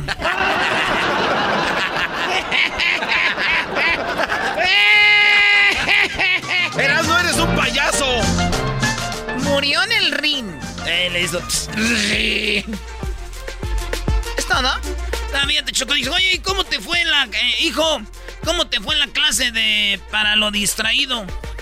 Dijo, ah, no manches, ¿era hoy? ¿Era hoy? No, a ver, vamos con Toño mejor. A ver, Toño, ¿cómo estás, Toño? Hola, tú, Choco. Oh, my God. Ya hace chiste. Choco, Choco. ¿Qué chiste tienes? A ver. Pues mira, el Black Tiger, ese hombre que se desaparece en las sombras y la oscuridad, me dijo que te contara los dos que traigo. A ver, Black Tiger es Edwin Román, es el Black Tiger. A ver, cuenta los chistes, adelante. Pues el primero, ¿en qué se parece el Luisito a la cotorra que se acaba de comprar? ¿En qué se parece Luisito a su cotorra que acaba de comprar? ¿Cómo se llama tu cotorra? Rosie. ¿En qué se parece Luis a Rosie? ¿En qué? Pues mira, Rosie quiere decir rosado. Y pues al Luisito le dejan el chiquistirris todas las noches, todo rosado. Wow. Pero Edwin tiene la culpa, Choco. No. Te voy a dar oportunidad que cuentes otro. Ahora sí, cuenta un chiste, por favor. Sí, no andes diciendo cosas que son de verdad. Oye, a los otros, no se pasen de lado. ¿Qué le dijo un tigre a otro tigre? ¿Qué le dijo? Pancho, qué gusto de verte. Supe que eras licenciado. Nosotros somos los Tigres del Norte. Ya, Choco. Qué malo chiste. A ver, vamos con alguien más. Te dije, Choco, tú no me valoras. ¿El saludo para quién, Toño? Para el Sancho, que vale pura bird. ¿De dónde llamas, Toño? De acá, del infierno, el de Phoenix. No. El infierno, no te pases. Vete a Mexicali para que sientas bonito, niña. Ahí está haciendo frío en Phoenix. Está haciendo frío. Una polvadera, Mexicali. Está haciendo frío en Phoenix. Vale, pues, saludos a toda la banda de Chicali, de Caléxico, el centro, el Valle Imperial. Saludos a Carlos, el cuerpo de pera. A Carlos, el cuerpo de pera. Muy bien, bueno, vamos con otro chiste. A ver, tú cuenta otro, ¿no? Oye, Choco, dijo... estaban ahí en la sala de espera, ¿verdad? Y en eso entró el doctor. Y les dijo, lo estaba viendo ahí, ya tenían un rato esperando. Llegó el doctor, dijo, ¿ustedes son pacientes? Dijeron, sí. Órale, pues una horita más, muchachos. No entendí. Que si son pacientes. Ellos pensaban de paciencia. Son pacientes, y pues otra hora, aguántenme ya que... Bueno, a ver, vamos con una mujer, bravo. Azucena, ¿cómo estás, Azucena? Hola, Choco, ¿cómo estás? Yo bien, gracias a Dios. Qué bueno, amiga. No me vas a dejar abajo. Una mujer finalmente los va a poner en su lugar. A ver. Claro que sí. Oye, pero no pueden venir con droga aquí. Doggy, cállate. A ver, cuenta tu chiste, Azucena. Ok, Choco. Era una pareja que estaban acostados, ya era de noche, y el área donde vivían había muchos ladrones. Entonces se escucha un ruido y la esposa le dice al esposo, oye viejo, creo que los ladrones están entrando a robar. Y el esposo le dice, asómate por la ventana para que piensen que tenemos perro. ¡Oh! Me encantó. Muy bueno. Bueno, yo lo hubiera cambiado. Mi amor, gordo, ve, asómate tú. ¿No? Pero es que ya es machista. Ay, Doggy, ya cállate. No. ¿De dónde llamas, Azucena? De Chico, California, Choco. Muy bien, te agradezco. Feliz día del chiste. Gracias por llamarnos. Gracias. Chico, California. Gracias, maestro. Saludos, Azucena. Un saludo. Mándele un saludo a mi esposo, el Chemo. Que saludos, Chemo. A diario. Saludos, Chemo. Y qué bueno que tienes una mujer que tiene buen humor, Azucena. Bueno, eso pienso, ¿verdad? Oye, Azucena, claro, tú vives donde nació el mejor quarterback de la NFL, donde nació Aaron Rodgers. Ahí, donde el garbanzo se anda tomando fotos con los de los Packers. Así como oye, me buscó, Choco, los de la América. Vino Rodgers y me dijo, oye, ¿me puedo tomar una foto contigo para que se la des a Erazno? Oye, ¿tú tienes una foto con Rodgers? Sí. Mira, Choco, no tiene. Oh, my. ¿Qué sentiste? Mírala, aquí está. El garbanzo con Rodgers. Erazno no tiene con Roger. Dile a la gente dónde te la tomaste, en qué parte de Los Ángeles. Aquí en Hollywood. No, en The Grove. No, en The Grove. Ah, fue en Hollywood. Aquí en Hollywood, en un lugar donde venden... Eso está escondido el restaurante. Sí, es un lugar chido, ¿verdad? Sí, es un lugar muy chido. Muy nice, ¿verdad? Sí. Pero hay una historia detrás de esto. Espérate, en un lugar chido. Sí. Erazno te quiere llevar a un lado, a ver. A ver, Erazno, ¿dónde quieres acabar esto? Déjalo, a ver, luego. Te tomas una foto con Rodgers en un lugar chido, un lugar nice, ¿verdad? Sí. ¿Cuántas fotos tienes con los de los Raiders? Pues ninguna. Vete a Campton, güey. Ah, no te pases de... No seas mamila, no. Tenía razón, Choco. Vete a Oakland, ahí donde está todo el desmadre. Ahí vas a hallar los jugadores de los Raiders. Me arrastró. ¿Qué ibas a decir? Ah, ahí tenemos a más chistes, a Raimundo. A ver, cuenta otro, Erazno, antes de que vayamos con Raimundo. Erazno es el rey de los chistes, de las carnes asadas, Choco. Quiero decir también que mañana vamos a jugar la final del Jiquilpan, vamos por el tricampeonato, Choco. Eso no le importa a nadie, que vayas a jugar en la mañana la final por el tricampeonato.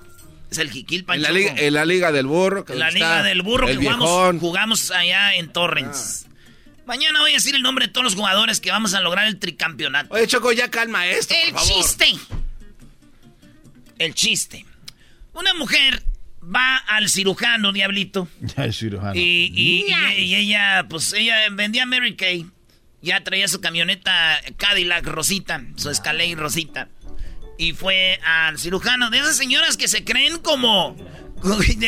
que traen el pelo como un rojizo. Así como, sí. Como guindo. Y blancas y con sus lentesotas así de... Ay, voy a hacerme una restiradita, cirujano. Así decía la señora, la medio gruesón. Voy a hacerme una restiradita, cirujano. La señora así muchilla con sus bolsas acá de marca, güey. Marcas caras como Michael Kors y así. ¡Uy, qué cara! Las Coach. Pues para ustedes no es cara, pero para ella era así. Y se sube a su Escalade, güey. A su Escalade Rosita que se había ganado vendiendo Mary Kay. ¡Ay! Y se oye ahí, primo, en el radio. Ay, no voy a cambiar ese programa de nacos. Así la señora, ¿eh? No se equivoca. Ahí iba manejando.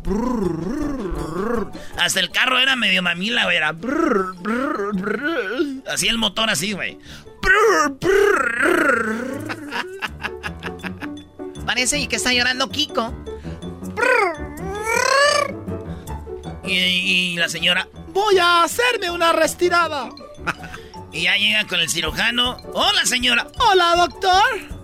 Pásale por aquí, ya la ponen ahí. ¿Cómo se dice cuando la echan a perder, Choco? ¿La echan a perder? Sí, dice, pues la sedaron. Ay, Dios mío.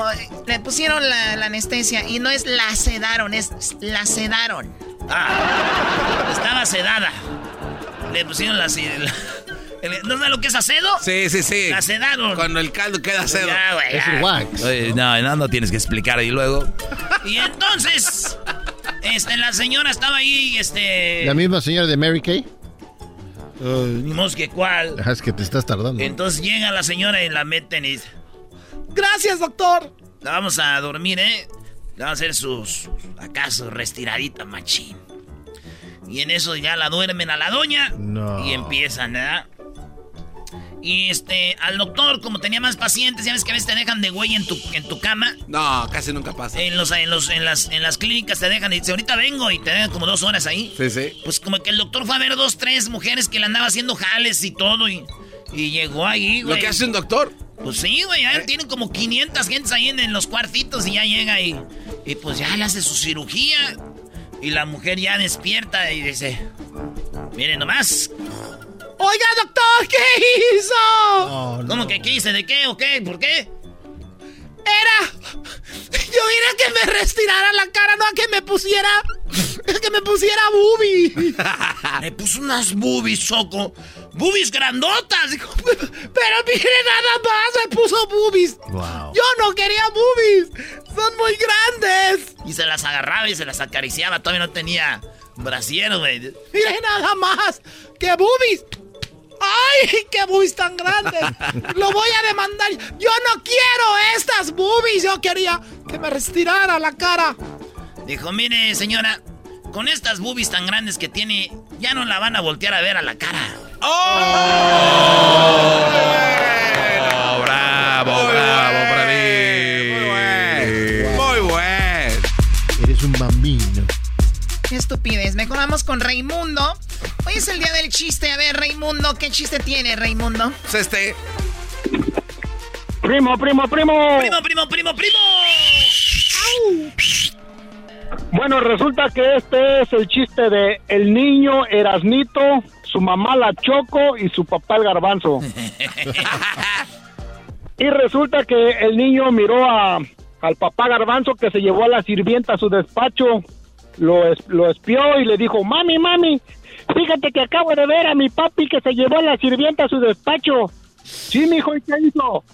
Pues ahí le recostó en su escritorio, le quitó la ropa y le metió el para. Cuando sea la reunión familiar del fin de semana se los cuentas a todos, mijo. Que llega el fin de semana y dijo la mamá, atención, atención, que el niño Eraznito tiene algo que decir. A ver, cuéntales, mijo. Sí, yo miré a mi papá Garbanzo, miré a mi papi, dice que se llevó a la sirvienta a su despacho, dice. Y ahí la recostó en el escritorio, le quitó la ropa y le metió el... Mami, ¿cómo se llama eso que tú le chupas al chofer? ¡Oh! Oh my God, eso está muy colorado. Muy colorado. Cuando todos se quedaron callados, ya nada más le dijo el papá, te voy a partir tu madre. Abrázame, Roberto. Vamos a partirle su madre. Ay, ay, ay. Bueno, gracias por llamar, Raimundo. ¿De dónde llamas? De aquí, del estado de Illinois, de Rockford. Yeah. De Rockford. Ahí está. Saludos a la banda de Chicago, hasta la banda de Illinois. Oye, Choco, el rey de los chistes de las carnes asadas te va a contar donde dijo el padre...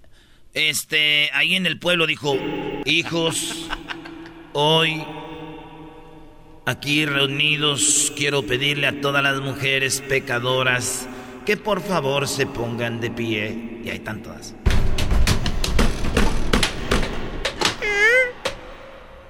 Todas, menos una. Dijo el padre, también tú, la sordita. Oh.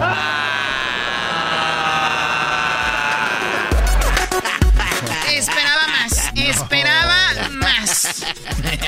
Oye, Choco, ¿qué tiene Woody en su celular? ¿Sabes quién es Woody? Claro, el del Disney. ¿Qué tiene Woody en su celular? Tiene números. Mensajes de voz. Voz liar. Mensajes de voz. No. Ese me gustó porque está muy tierno.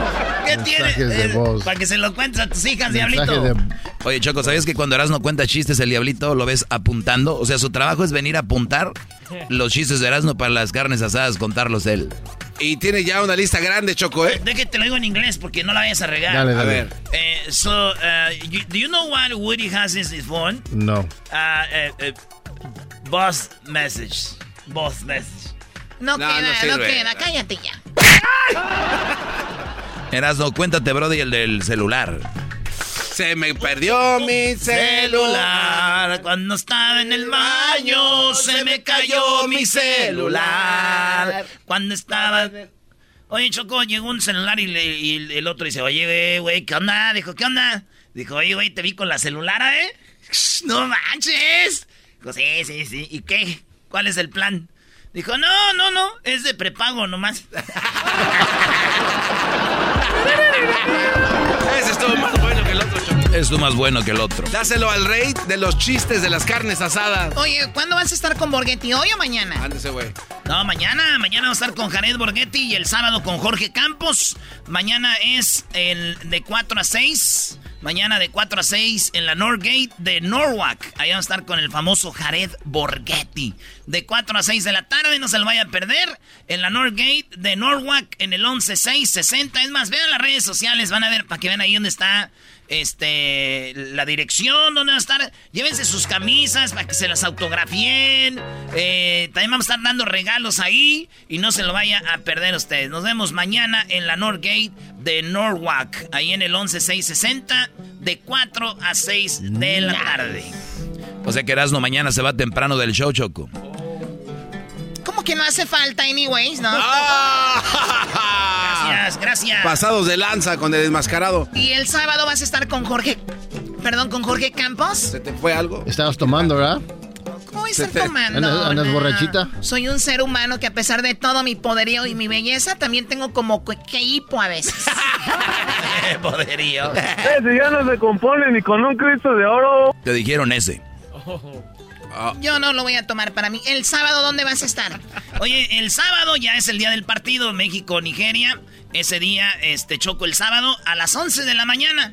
A las 11 de la mañana vamos a estar en la superior de Linwood. Ahí en la superior de Linwood, la que está en el 3831 de la Luther King. En Linwood, ahí vamos a estar en la superior a las 11 de la mañana el sábado con Jorge Campos, el brother. ¿Eh? Jorge Campos, ¿cómo estás? Bien. Oye, ¿fue el que le llamamos el día del portero? Sí. Le llamamos el día del portero y dijo que no soy portero, yo soy delantero. Chido pa' escuchar, este es el podcast que a mí me hace carcajear. Era mi Chokolata. Hoy es el día del chiste con ustedes, el rey de los chistes de las carnes asadas. Mis chiles los voy a adorar, y en el molcajete los voy a machacar. Una salsa que pique pa' mis tacos, porque están muy buenos mis tacos. Échale poquito más que me va a picar. Y dice, ¡oh! Ay, échale, brody. Ya también la está haciendo de Bruno Mars, wannabe, Michael Jackson. A ver, síguele, no, síguele, sácale más. Venga, sácale raja. Ay, cómo pica mi salsa. Ponle más. Más vale que pique. Si ya no quiero saber de esas salsas que no pican, no sirven para nada, porque este es mi chile. Ya. Oigan, uno de mis chistes favoritos era una vez un hombre iba caminando en el desierto. Oye, pero di que era un personaje de los que haces, brody. Sí. Ah, ok. Iba el Tuca Ferretti un día caminando en el desierto. El Tuca. El día del Tuca. Le habían corrido al Tuca de Tigres y andaba buscando equipo. Lo corrían de todos lados. Le decían como al chavo, ¡fuera! ¡Fuera! ¡Ratero! ¡Ratero! ¡Ratero! Y iba el Tuca caminando, güey. Ahí fue donde lo agarraron los bravos en el desierto, porque antes de eso iba caminando. Carajo. Eso me pasa por ser muy enojón, carajo. ¿Por qué soy tan enojón, carajo? O sea, ese güey se regañaba él solo. Iba caminando en el desierto, güey. Después de 5 horas de caminar el Tuca. Tengo mucha sed. Tengo ganas de tomarme algo. Pero aquí no hay agua. Yo niño, no está aquí, yo niño. Está aquí el señor Garza, no está el señor Garza, carajo. Tengo mucha sed. Ya ni siquiera puedo enojarme, ni puedo gritar. Está muy caliente aquí. ¿Qué es eso? Ah, carajo. Es un hoyo. ¿Acaso ese hoyo tendrá agua? ¿Acaso ese hoyo tendrá agua? Tengo ganas de tomar agua. Y el Tuca va caminando, güey. Entonces quería saber si había agua en ese pozo. Y entonces de repente... ¿Cómo puedo saber si hay agua en este hoyo? ¿Cómo puedo saber si hay agua en ese hoyo, carajo? Ah, ya sé. Aquí está una piedra. Seguramente si aviento la piedra, cae adentro del hoyo. Y una vez que la piedra cuando caiga en el hoyo, pues se va a escuchar si tiene agua o no tiene agua. Si tiene agua, me puedo meter para tomar agua. Ay, hijo de su... Ay, está muy pesada. Ahí está.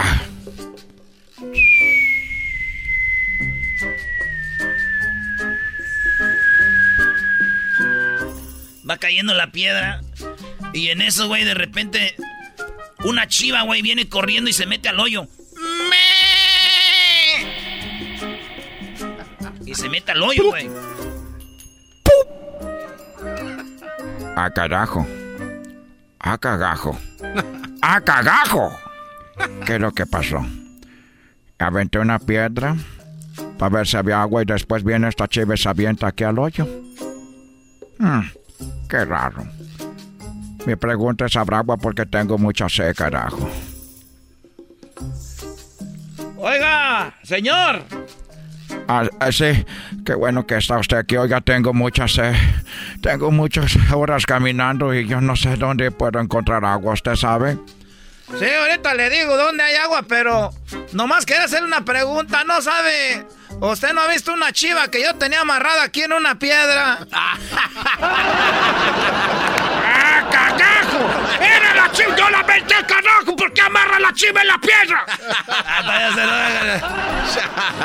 ¡Ese fue el Tu Camión! ¡Tu Camión! En otro chiste muy bonito... la tenía agarrada la chiva. Un chiste que me gusta mucho, que era del clásico mexicano que andaba cazando. No, ese no. Mejor el de Andrés García. El de Andrés García. ¿Cuál? Sí, el que andaba con... Oh, el de Andrés. Sí. Una vez Andrés García fue a ponerse la bombita, dijo, no. Que la ponga, que me pongan la bombita, que me la pongan. Andaba Andrés García. Y dijo, oiga, doctor, yo necesito que me dé algo porque lo de la bombita ya no. Ya lo de la bombita ya no me sirve, ya no me funciona, ya lo de la bombita ya no. Dijo, doctor, mire, don Andrés, yo he seguido su carrera. Es más, usted empezó lo de Luis Miguel, ¿verdad? Sí, empecé lo de Luis Miguel y los otros artistas. Lo que me importa es que me funcione con ganas. Dijo, mire, don Andrés, vamos a arriesgarnos. Yo sé de algo que funciona... Estamos en pruebas, pero yo sé que a usted le gusta mucho subirse al guayabo, ¿verdad? Claro, yo me gusta subirme al guayabo. Mire, don Andrés, pues no está probado por la ciencia, pero tengo yo unas pastillas que son muy poderosas. Esas yo las uso y... ¡Ay, joder! No, mi vieja, no. Las quiere usted bajo su propio riesgo. Lo único que sí le puedo decir que la pastilla es chiquita, como un mejoralito. Pero no se tome toda la pastilla. Es la mitad. La mitad de la pastilla, nomás la mitad. Ok, nomás la mitad yo me la tomo. Sí, pero mire, don Andrés. Y en caso de que esa mitad, pues usted traiga aquello como mano de albañil. En caso de que aquello usted lo traiga como la puerta de hierro, así... Le voy a pedir que ponga su parte en algo, pues algo que esté frío. Cuando, si usted siente que no se le baja, que póngalo en algo frío, porque de repente uno nunca sabe. Dijo, órale. Le da su pastillita a don Andrés García, güey. Dijo, no, hombre, la bombita a mí no, ya no me sirve la bombita, ya no. Mejor me voy a vender terrenos a Rosarito. Bueno, ya andaba don Andrés García, vende terrenos. Y andaba don Andrés García, dijo... ¿Sabes qué? Yo usaba la bombita, usé muchas pastillas, Cialis, Viagra, todas las de esas. No sé ni cómo las conozco yo. Y entonces, ¿cómo es posible que una mitad de una pastillita me vaya a hacer? Mejor me la voy a tomar toda. Don Andrés García se tomó toda. Se toma la pastilla, Don Andrés García se la toma toda y dicen, chin, ya valió madre, güey. Ya valió madre, se tomó toda la pastilla, Don Andrés García, güey. Y en eso llega a su casa y empieza a ver en el pantalón, dice... ¡Ay, sí funciona! ¿Con? Pero llegó y agarró... ¡Mi amor, ya, ya! Se la jaló para el cuarto y... ¡Sas, sas! ¡Ay, ay, mi amor! Y salió... Es 1 hora, güey, 2 horas. Y Don Andrés decía, ay, güey, esta madre sí sirve tú. Y sas, sas, le habían dicho que a la mitad se aventó toda la pastilla. Sas, sas, sas, sas, sas. Hombre, Don Andrés García andaba con todo. Y ella, ya no puedo, mi amor. Ya no. Ya no. Ay, Andrés. 3 pelitos de San Andrés, 1, 2, 3. Me voy a bañar. Y Andrés García tenía ganas, ¿sabes? Sale del cuarto, ve a la sirvienta. Hola, Don Andrés, ¿cómo está usted? Ven acá. ¡Ay, Don Andrés! En la usada. ¡Ay, Don Andrés! Ya lo habíamos hecho antes, pero qué bárbaro. Bien balconeado. Sas, sas, sas, ahí en la lavadora, en la lavandería, güey. Cuarto de la lavandería ahí. Sas, sas, Don Andrés García, güey. Sas, sas. Y también la sirvienta después de 3 horas dijo, ya, ya, Don Andrés, va a llegar su esposa. Ay, 3 horas y hasta ahorita le dio. Ay, indias. Y ahí estaba la novia de su hijo, güey. La novia de su hijo había llegado y su hijo estaba dormido, dijo... Ay, usted es Don Andrés, el papá de mi novio. Sí, chiquita, ven. Ay, Don Andrés, yo siempre quise, pero nunca... ¡Ay! En el cuarto de visitas ahí, órale. Y Don Andrés decía, ay, güey, no, ¿para qué mendiga bombita ni nada de eso? 1 hora y acusai, sai, mesa que más aplauda y órale. Y si hay alcohol, hay playa, y si hay playa, hay alcohol, y si hay alcohol, hay sexo, y si es contigo mejor, y órale ahí, ¿te gusta, mija? Ay, ni su hijo, que está más joven que usted, Don Andrés. Y, ay, ya, y después de 2 horas dijo, ya, porque va a venir su hijo, ya. Niñas, y ahí está. Y Don Andrés ya no podía, güey, bajar eso. Dice, ay, güey, ya hasta me están saliendo blisters, ampollas. Blisters, no más. Ya no puedo. ¿Cómo lo voy? Ah, me dijo que algo frío. Y llegó la vecina. Oiga, no está Don... ¡Ay! Y órale a la vecina. Niñas, y ya está ahí lo después. No hay nada frío. Ah, un vaso de leche. Está un vaso de leche y pone su parte en el vaso de leche. No. Ay, dice, ay, aquí. Y en eso llegan todas las mujeres, las nueras, la vecina, la esposa. ¡Corran! Que ya lo está llenando otra vez. ¡Corran! Don Andrés García presentó.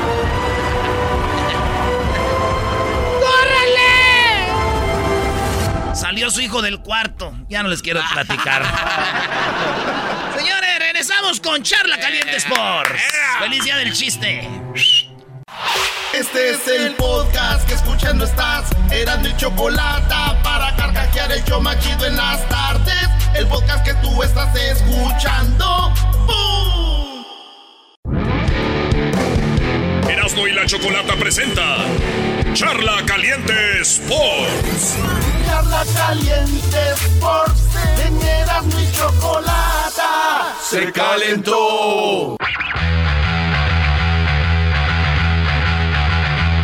Oye, Choco, qué milagro que vienes a Charla Caliente Sports, Choco. Sí, ya pareces las periodistas. Bueno, solo para agradecerles al público. Yo creo que es el programa que hemos lanzado, esta campaña más fuerte. En Denver funcionó a medias. Ahora en Nashville, de verdad, un aplauso para la gente de Nashville, Tennessee. No gritaron la palabra que ya saben cuál es cuando el portero patea la pelota. Muy bien. Y Memo Choa, Choco, agradeció a la gente. Agarró el micrófono y dijo, a ver, préstenme. Y esto es lo que dijo Memo Choa. A nombre de todos mis compañeros de la Selección Nacional de México, agradecerles por el comportamiento el día de hoy. Estamos contentos que estén aquí en el estadio, que estén con nosotros en cada momento y nos acompañen de aquí al Mundial. Gracias por no gritar. Ahí está Memo Choa, Choco. No se gritó, no se oyó para nada la palabra de... ya sabes qué. Qué chido, porque qué necesidad... ¿Qué necesidad? ¿Pero qué necesidad? ¿Para qué tanto problema? Yo solo quiero reír, cantar, gozar. Wow. Qué bonito canta, Choco. Gracias, Doggy. Bueno, solo quería hablar de eso. Saludos a la gente de Nashville. Pronto voy a Nashville, por cierto. Tengo... Lo que pasa que tengo una... yo estoy buscando talentos de country. Y obviamente Nashville es el lugar número uno para buscar talentos de country music. Ah, y también te ponen tus botitas coquetas y tus chorcitos, Choco. Obis. Ah, tú vas de chorcito así cortito. Ah. Claro, chor cortito, mis botas abajito de la rodilla. Y yo, obviamente mi camisa cuadros. ¿Qué tiene de malo? Con mi sombrero. Tengo un sombrero así como Messi, Choco, así medio como aplastadito. ¿Como Messi? No, ya se va a quedar. Ya me voy. No engañes a la gente. Vas a ir a competir ahí en el bull riding contest. Bueno, ya me voy, gracias. Vas con los toros. Dejen a Diablito. Él quiere llamar la atención siempre diciendo algo de mí. Ok, sí, Diablito, voy a ir con los toros. Y no solo eso, también viene el garbanzo por los cuernos y tú porque pareces vaca. ¡Ah! ¡Oh! ¡Ándale, güey! ¡Por güey! ¡Pobre güey! A ti te dijo toro por los cuernos. Oh. Hasta luego, Choco. Y a ti te dijo... La tuya, ya ves, me la rayó. Sí, te la rayó y todo. Ay, Choco, sigue quedando bien. Oye, vaca, perdón, Diablito, no hables, brody, porque siempre te sale mal el asunto. Sí, Diablito. Dice que el Diablito siempre llora mucho. Señores, esto es lo que dijo Diego Lainez. Metió el primer gol, México le ganó a Panamá 3-0. Esto dijo Diego Lainez después de este partido. Oye, Diego, te queda bien el 10. ¿Te gustaría quedártelo en selección? De repente se pimponea mucho ese número en la mayor. ¿Te ves? ¿Te gustaría ser el 10 de la selección mexicana? Bueno, el 10 es un número muy bonito y a cualquier jugador yo creo que le encanta, pero bueno, el que con el número que nos toque, yo creo que venir a la selección lo importante es hacer las cosas bien. Y bueno, con el que me toque trataré de hacer las cosas de la mejor manera. Yo me encargo de esa campaña, Diego. Ahí está, Gibran de Univisión entrevistó a este vato y le dijo, yo me voy a encargar que traigas el 10. No, el Diego Lainez va a estar bueno para el 2026. Va a andar con todos, si no se lesiona ni nada. Este mundial era el de Raúl Jiménez, fíjense lo que le pasó. La vida da vueltas, señores. La vida da vueltas de volada. Seguir haciendo chaparritos y va a crecer más. Para que no se le pongan al tiro los franceses o quién era aquel cuate. Pues que le metan cosas ilegales como a Messi. A Messi, a Messi le metieron cosas ilegales. ¿De qué estás hablando? Sí, el otro día me dice, mato, oye, tu Maradona, güey. Lo de él no fue natural, se metía coca. Hay que leer, señores, es gratis leer. Vean lo que se metió Messi. También está dentro de lo que es como, ¿cómo se dice? ¿Esteroides? No le llaman. Cuando te hacen la prueba de qué. También ese es doping, güey. Ah. Y nada contra Messi, ni nada. Yo nomás digo, aguas lo que hablan, señores. O sea, ¿se tomó algo para crecer? Sí. No. Eso no es natural. No lo es. Bueno, natural no es, ya cuando te vivas con algo, pero se puede decir que es como doping. Sí, güey, lean bien, güey. Messi fue con River Plate para que le dieran un tratamiento de esto. No, de Cresilac. No se lo dieron, se fue a Barcelona y se lo dieron. Y es un crecimiento que muchos es controversial, dicen que es doping. Ah. Lo de Messi no es natural, el talento es natural. Pero su altura no. Lo de Maradona, su talento es natural, pero vamos a decir que se ponía acá. Pero la coca no te ayuda a ser mejor, güey. Yo conozco vatos con los que jugaba fútbol bien cocaínos y eran re malos. Para que vean ustedes, ¿sí me entiendes? Oye, Erazno, así como defiendes a Maradona, ¿defiendes a tu familia? No, yo no. Primero Maradona y luego mi familia. Oye, creo que no era necesario decirlo. Oye, entonces Lyn es el número 10 de México. Memo Choa agradece. ¿Qué más, brody? Bueno, Henry Martin, jugador del América. Fíjate, Lainez sale del América. Memo juega en la América. Henry metió el gol, el tercero. Hay que decir, fue una buena jugada. Todo el equipo jugó bien. Este equipo es el que va a jugar en los Olímpicos de Japón. Y en el grupo tiene a Japón y a Francia. Eso dijo Henry Martin cuando metió su gol. Me siento muy feliz porque tenía rato que no anotaba en selección y pues ya andaba un poquito la presión mía nada más para como todo delantero, ¿no? Pero afortunadamente cae el gol en buen momento, se buscó en todo el partido y creo que es muy importante no solo para mí sino para todo el equipo por la confianza y el resultado que fue muy contundente. Oye, pero tenían que meter gol Henry porque es uno de los refuerzos. Henry Martin, Romo y también Ochoa. Ochoa jugó bien, Panamá no hay que decir la neta, no traía mucho, pero Romo jugó bien, el del Cruz Azul, y jugó bien, pues Henry jugó bien, hizo algunos pases y todo, y es el equipo que va a llevar allá. Además, Panamá venía con coraje de aquello es que supuestamente le robó México. Oye, el Tata Martín, el Garbanzo, maestro. No, este güey sigue viendo. Ah, lo del, ¿qué? No era penal. 72, pues. Lo del 72. Ustedes siempre dicen ganar la Copa Oro. Oigan, está muy chido lo que dice el Tata. Cuando México gana, pues no sirve. Y si no gana, ahí está, no sirven. Ahí está, oigan. Ustedes siempre dicen ganar la Copa Oro no te significa nada y perderla, bueno, y eso es lo que se vive en cada competencia que juega México. Yo creo que el único momento, de acuerdo a lo que compite México en 4 años, el único momento donde esa exigencia no es de esta manera es una Copa del Mundo. El resto de lo que juega lo tiene que ganar porque si no es casi como que no sirve. Y ganarlo también sirve de poco. Pues, o sea que si no lo gana, ¿de qué sirve? Y si gana, fíjate quién le ganó. Y si, dicen, el Mundial ahí es el único lugar donde sirve, como decir. Sí. No, pues es que también tú te tienes que atener a lo que hay. Eso es lo que es México, a vivir con eso.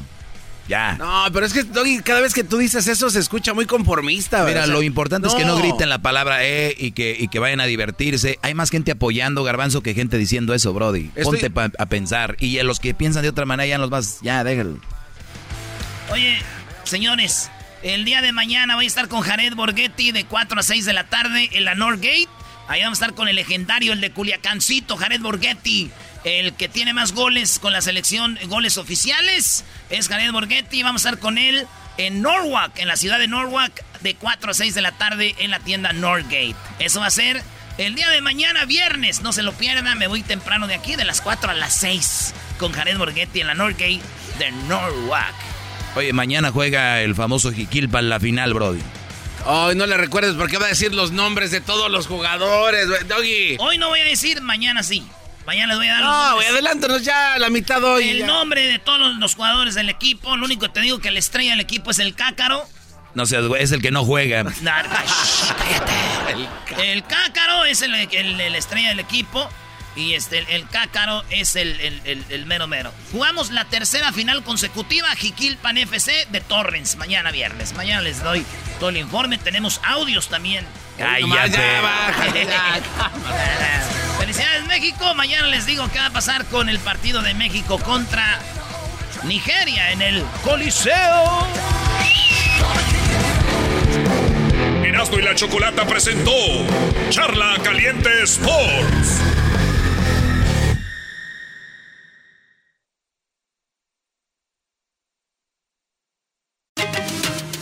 Ellos de la Chokolata que trae el podcast más chido para escuchar. Que está llena de carcajadas. A toda hora es el podcast que vas a escuchar. Que será mi Chokolata. También al taurí en el podcast tú vas a encontrar. Ellos de la Chokolata que trae el podcast más chido para escuchar.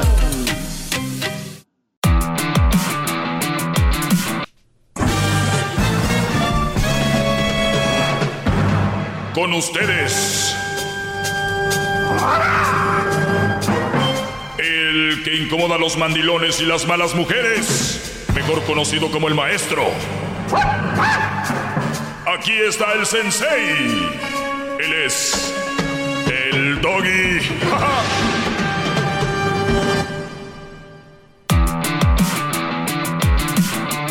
Muy bien, señores, pues me da mucho gusto que estén en sintonía. Gracias por su tiempo. Síganme en las redes sociales, @elmaestrodoggy. Doggy se escribe con doble G y griega. Doggy, DOGGY. Muy bien, el día de ayer hablamos con un brody y me contó su historia, cómo estuvo. La verdad a mí se me hizo algo muy injusto. Y repito, yo no meto las manos al fuego por nadie. Él está ilegalmente en Estados Unidos. Creo que desde ese lado la mujer manipuló todo para que él fuera cediendo a muchas cosas. Él, a pesar de que no tiene sus documentos, tiene su negocio. Él se juntó con una mamá soltera. José, te juntaste con una mamá soltera, ¿no? Así es, Doggy. Muy bien. 2 hijos. Ah, tenía 2 hijos, no 1, 2. Tenía 2, un hijo y una hija. Muy bien. Ella inventó de que tú, o sea, un día las cosas empezaron a salir mal, dijiste, Ella dijo, vete de la casa, dijiste la casa es mía porque la casa es tuya y tú la estás pagando, ¿no? Así es, Doggy. Perfecto. Y luego, lo digo porque ya tengo en la línea a la abogada que está escuchando detenidamente el caso para, lo quiero resumir, por eso lo digo así. Abogada, ¿cómo se encuentra el día de hoy? Rosa Elena. Muy buenas tardes, muchachos. Muy bien, gracias a Dios. ¿Ustedes qué tal? Buenas, abogada. Muy bien. Ey, tranquilos, muchachos, tranquilos. Gusto escuchar su voz otra vez. Qué milagro escuchar. Pórtense bien, chicos, pórtense bien. Sí, pórtense bien. Una mujer muy preparada, muy, muy guapa, hay que decirlo. Y sobre todo, espero que no meta aquí de que si es hombre es mujer, sea derecha. Aquí está el asunto, abogada. Este hombre, ya lo escuchó el intro más o menos, fue acusado de abuso sexual. Él, sin deberla ni temerla, dijo, ah, caray, la mujer lo mete a la cárcel, vamos a decir el día de hoy. Para el siguiente día la mujer fue a sacarlo de la cárcel, como que ella misma supo, ¿no? Pero pagó $10,000 con $10,000 de él, o sea, de fianza. ¿Ok? Según dice, un día dice, violó a mi hija, abusó de ella, y otro día va y lo saca de la cárcel, ¿verdad? Número 2, en uno de esos casos, este Brody, pues estuvo en la cárcel, yo no sé por qué, él volvió con ella a vivir 2 años más, resulta de que un día dijo ella que él había forzado la chapa de la casa, y que, porque le pusieron restricción, ¿no? Para que no se acercara. Cuando se volvieron a separar a los 2 años, y que este Brody me dice, pero yo ni siquiera me bajé del carro, o sea, ni ahí. Este Brody ya tiene un récord de violar las restricciones que tenía, el probation, de violar a la hija, y una más. ¿Cuál fue la tercera, José? ¿De qué te acusó? La tercera, pues esa fue la que más me sacó de onda, y pues también de quicio, pero traté de controlarme. Es de que me habla la policía apenas una semana atrás, y me dice que había ido la señora a la estación de policía y que había dicho que yo me la había llevado a un hotel y que intenté abusar de ella. La tercera es, me llevó a un hotel y trató de abusar de mí. Brody, tú nunca estuviste con ella en el hotel.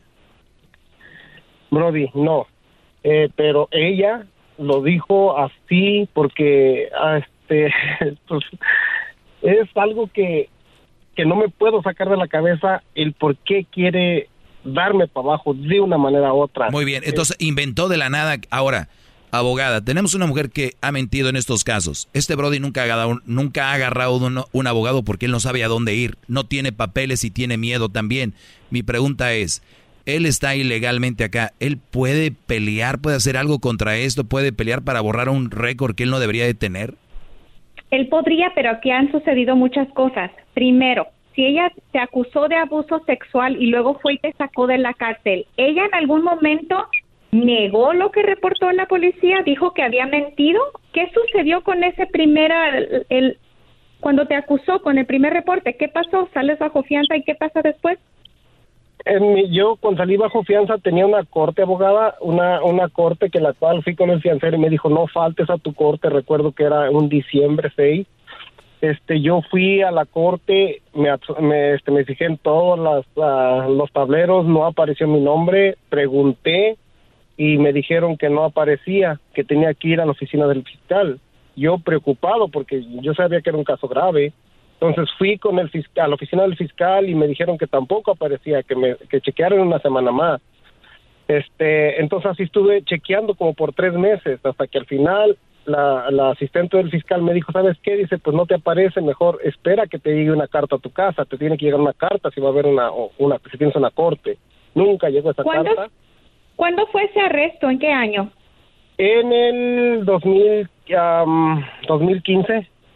Ok, entonces ya no hubieron cargos, entonces no hubieron suficientes pruebas, ella hizo un reporte, no hubo suficientes pruebas para que la fiscalía te entablara cargos, pero en el momento sí hubieron suficientes pruebas de acuerdo a las autoridades para el arresto, entonces eso queda atrás. Si ella nunca dijo que mintió, no podemos acusarla de hacer un reporte falso. Pero queda un récord de que es un violador él. ¿Queda el récord de un arresto? pero sin embargo, él puede y debe tener una carta sellada por los tribunales que indique que nunca hubo un cargo contra él. Eso sería sabio tener. Ahora, la otra cosa que mencionaste, Doggy, es que él violó una orden de alejamiento. Eso me da a entender que en algún momento ella fue a la corte a pedir una orden de protección y que se la concedieron. ¿Fuiste tú a esa audiencia también? Mire, abogada, para que sé que está tratando de entender un poco. En el 2015, cuando me arrestaron y al día siguiente fueron y me sacaron bajo fianza, la corte nunca se realizó, pero sin embargo, en el 2018, a los 3 años, me anda buscando la policía, me habla por teléfono, me dicen que me quieren ver. La policía también igual me echó mentiras, me dijo que quería hablar conmigo, que porque habían reportado que yo había chocado. Y yo pues dije, pues, ¿qué pasó? Pues yo fui. Y resulta que tenía una orden de arresto por la corte esa que no me apareció en ese tiempo. Entonces, el caso siguió adelante, ya no tanto por la acusación de ella, sino por el reporte que se había hecho. Entonces me llevan a la cárcel, me tienen 5 meses en la cárcel, y pues prácticamente pues me tuve que declarar. A ver, culpable. Fuiste a la cárcel por no haber aparecido a la famosa corte, que no te llegó a ti el papel, sí, según. Que nunca llegó el papel, y yo estuve preguntando durante 3 meses, Doggy. Cada 8 días iba yo. Y a veces puede durar hasta 1 año. Entonces, lo que sucedió en tu caso a veces es común, que giran la orden, tú no te das cuenta, no te mandan una carta y hasta quedan contigo, se les ocurre arrestarte. Es común, pero aquí creo que me vas a decir que te declaraste culpable del delito, ¿correcto? Sí. Sí, porque yo nunca había estado en la cárcel y jamás en mi vida pensé estar en la cárcel. Entonces yo estaba espantado, yo estaba asustado. Había personas que sí tenían los delitos que yo tuve, o bueno, que no tuve, pero que me acusaron. Entonces ellos hablaban, yo platicaba con ellos, me asustaban, que decían que podía durar hasta 10 años en la cárcel, 12 años y que si me iba a juicio. Sí, te dicen, declárate culpable para darte menos y no sé qué, es lo que hacen, ¿verdad? Lo que pasa es que a veces se desesperan porque quieren salir, están dispuestos a firmar cualquier papel, a declararse culpable a cualquier delito por salir, pero lo malo es que legalmente eres culpable de ese delito. Si lo cometiste o no, sales sobrando. Si tú ya legalmente te declaraste culpable. Ya se declaró. Pero a ver, aquí vamos viendo todo el panorama desde arriba, Rosalena. Este hombre, por el capricho de una mujer, está metido en todas estas cortes y todas estas cosas. ¿De acuerdo? No, de acuerdo. ¿Por qué no? Porque él se declaró culpable de un crimen. Él legalmente... Sí, pero lo que yo digo, Rosalena, me sorprende. Usted ha estado con este tipo de personas que ni siquiera saben cómo ir a un abogado, que los asustan, como él dice, y él de repente, pues, ¿dónde le firmo? ¿Dónde? ¿Para salirme o para que me den menos? O sea, permítame, ahorita regreso rápido, pero rapidito vuelvo, ahorita vuelvo. Ellos de la Chokolatazo, que trae el podcast más chido para escuchar. Que está llena de carcajadas, a toda hora es el podcast que vas a escuchar. Que será mi Chokolatazo. En el podcast tú vas a encontrar el show de Erazno y Chokolatazo, y trae el podcast más chido para escuchar. Bueno, estamos de regreso. Estoy aquí con José y Roselena, que muy amablemente estaba ella ocupada y amablemente pues quiso hablar con nosotros. Le agradezco mucho a Roselena. Y bueno, el caso le decía yo, es de que este muchacho ha actuado inocentemente, la verdad, es porque es de los de, pues déjale firmo aquí ya para que me dejen en paz. Pero lo que voy yo, todo empezó de una acusación que no era verdad, si le creemos a él, y que él, ya manejó mal el no ir a cortes y después se declaró culpable. Ahora, con una mujer que ella va a ir y quita los cargos y dice, si alguien a mí violó a mi hija y el otro día va y lo saca de la cárcel, ¿no hay un sentido común de decir, oye, ayer veniste a meterlo, hoy vienes a sacarlo? O sea, no hay nada, algo que diga, Roselena, esto no está bien. Y eso podría haberse utilizado. Yo no sé si el abogado que llevó su defensa fue algo que... Es que él nunca ha agarrado un abogado.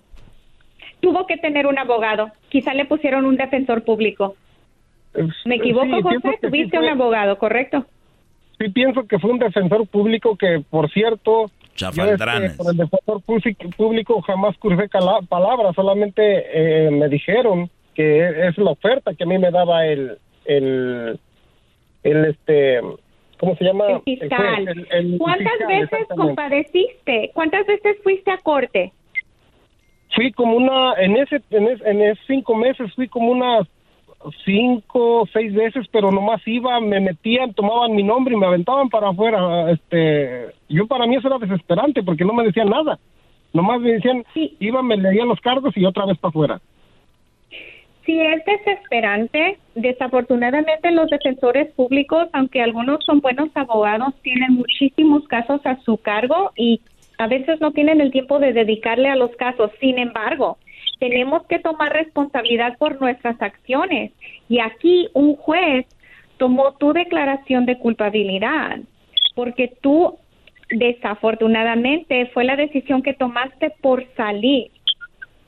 Sí, y es difícil para mí decirte, todo esto es tu error, desafortunadamente quizá fue envolver con la misma señora, abrir un problema aún más grande después de lo que ya había sucedido, porque déjate, te digo, y me gusta que Doggy mencionó en la violación de la orden de alejamiento, una persona indocumentada puede tener resultados o consecuencias migratorias muy graves a raíz de ciertos delitos. El violar una orden de alejamiento es algo muy, muy común que vemos, que las personas no entienden la gravedad a tu caso migratorio. Aquí añádele el caso sexual y tú mismo te has cerrado puertas. Entonces, al momento de tomar tu declaración, supongo, porque es algo que nosotros hacemos, que ese abogado te explicó las consecuencias migratorias que iban a nacer de esa convicción. Porque inclusive, y esto la mayoría de tribunales y jueces te indican que esa declaración de culpabilidad puede resultar en deportación, en negación de ciudadanía y en negación a la legalización. ¿Eso sucedió en tu caso? Sí, fue lo que me dijeron. Pero eso me lo dijeron ya cuando me estaban dando los papeles que tenía que firmar para ya que había yo aceptado la oferta del fiscal. Correcto. Pero correcto. También tú aceptas la oferta. Te voy a interrumpir brevemente. Aceptas la oferta y ya te dan los documentos que tiene todos los derechos que estás renunciando y tiene todas las consecuencias de tu declaración de culpabilidad y posteriormente das tu declaración de culpabilidad. Entonces, este es un mensaje, desafortunadamente, que podría servirles a muchas familias. Quizá para ti no es a tiempo el consejo, pero no debes de declararse culpable a delitos solo por salir rápido, porque pueden no solamente arruinar sus futuros migratorios, pero arruinar sus vidas, porque algunos de estos delitos pueden ser registrables. Ya lo escucharon. No se asusten, tienen sus derechos, más vale que estén una semana más mientras agarran un abogado que los cuide su onda, a querer salir mañana y sí, me declaro culpable, vámonos. Yo he visto brodis que ya hasta perdieron sus papeles por firmar para salir de la cárcel en vez de buscar una defensa, pero bueno, la pregunta que él ya no puede, porque luego ella lo acusa de que él la llevó a un hotel y que la quiso violar. Ahora, ese cargo, José, cuando tú vas a la corte, ¿ella te mandó a corte por eso? ¿Te arrestaron por eso? No, ¿sabes qué? Que cuando me habló el policía, porque el policía como que se ha dado cuenta de que la señora está mintiendo mucho. Y por eso te digo, normal, yo hablé con mi probation sobre eso y me dijo, normalmente la policía primero arresta y luego investiga. Pero sí... mitómana es ella, mitómana. El policía sí me dijo, ¿tú me puedes explicar por qué la señora está mintiendo tanto? Y yo le dije, ¿sabes qué? Le dije, el día que yo me separé de ella, ella me lanzó una advertencia o amenaza, yo no sé cómo llamarlo. Una amenaza. Me dijo, tú te vas a arrepentir, me dijo. Esas fueron las palabras que me dijo. Ahora, yo después de la corte, después de que salí de la cárcel, me metieron a unas clases de abuso sexual y todo eso. A ver, permíteme, Brody, permíteme, rapidito, ahorita nos dices eso. Vamos con el chocolatazo y regresamos. Este ya parece el show de José, ¿eh? ¡Qué bárbaros! Pero es que me gusta hablar de esto porque aprendemos todos. Ya volvemos. Ellos de la Chokolatazo. Y trae el podcast que más chido para escuchar. Está llena de carcajadas.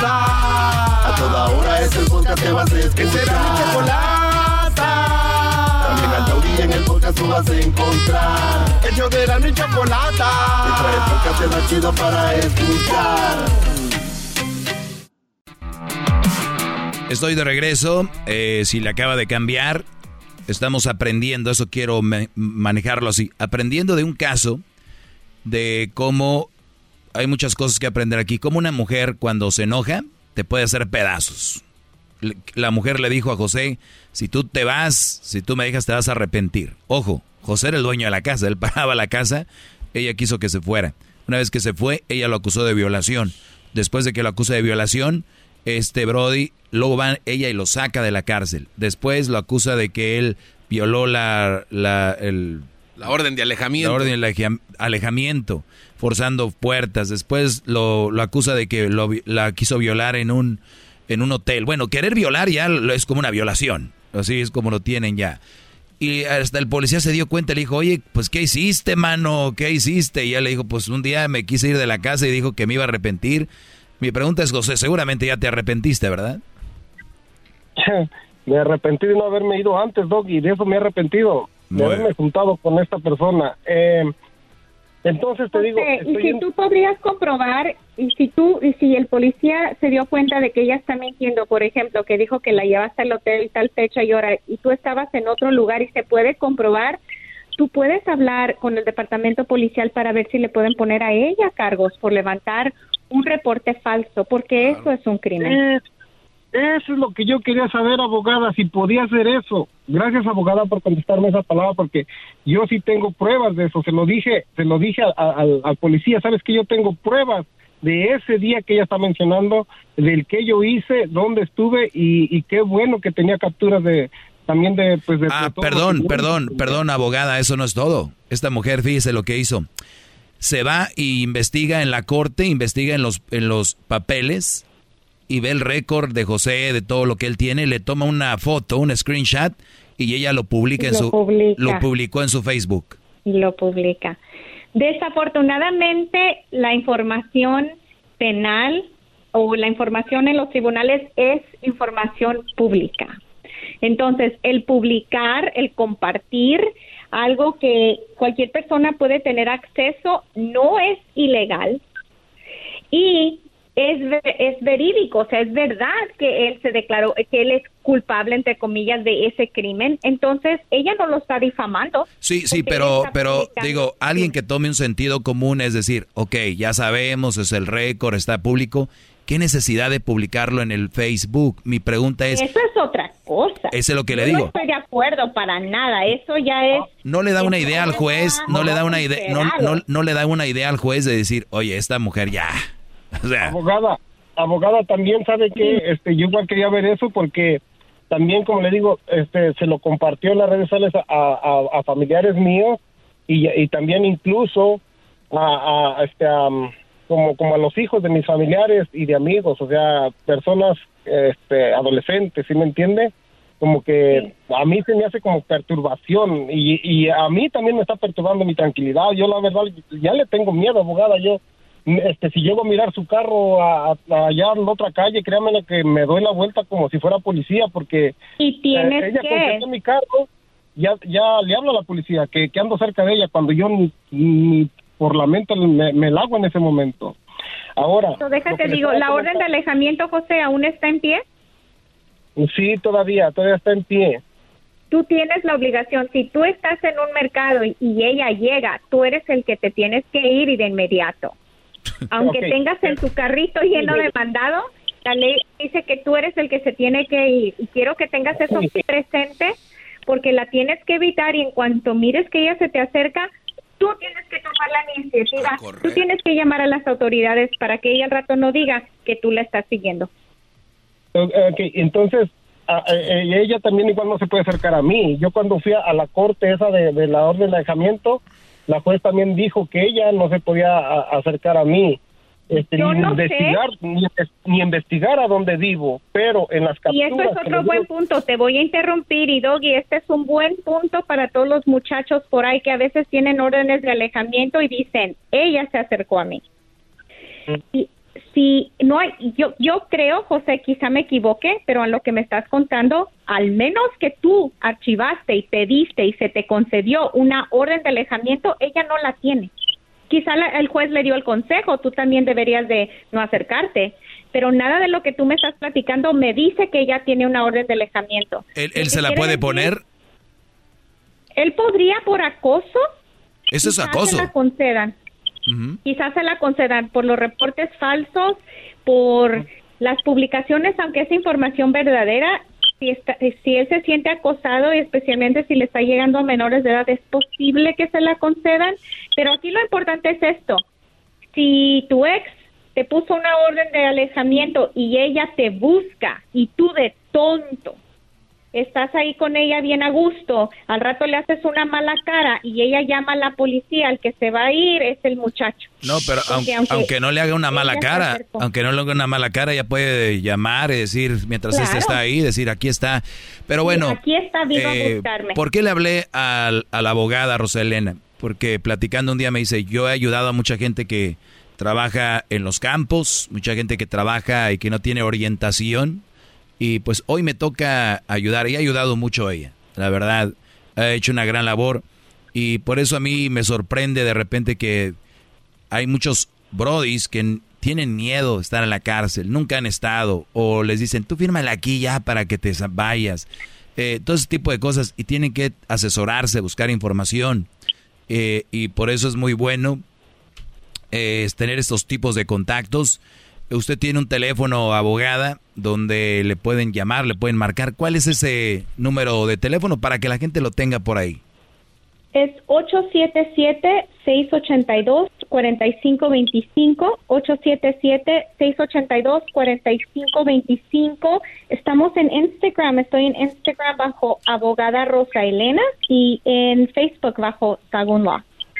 Muy bien, pues José, yo sé que hay muchas cosas más que quisieras decirnos, más cosas que están pasando, me imagino, Brody, pero ahora sí que fuerza y echarle ganas. Y por último, abogada, el que un hombre como él, que no tenga papeles o documentos, tenga este tipo de ondas, no debe de preocuparse a la hora de defenderse y sacar las uñas, ¿no?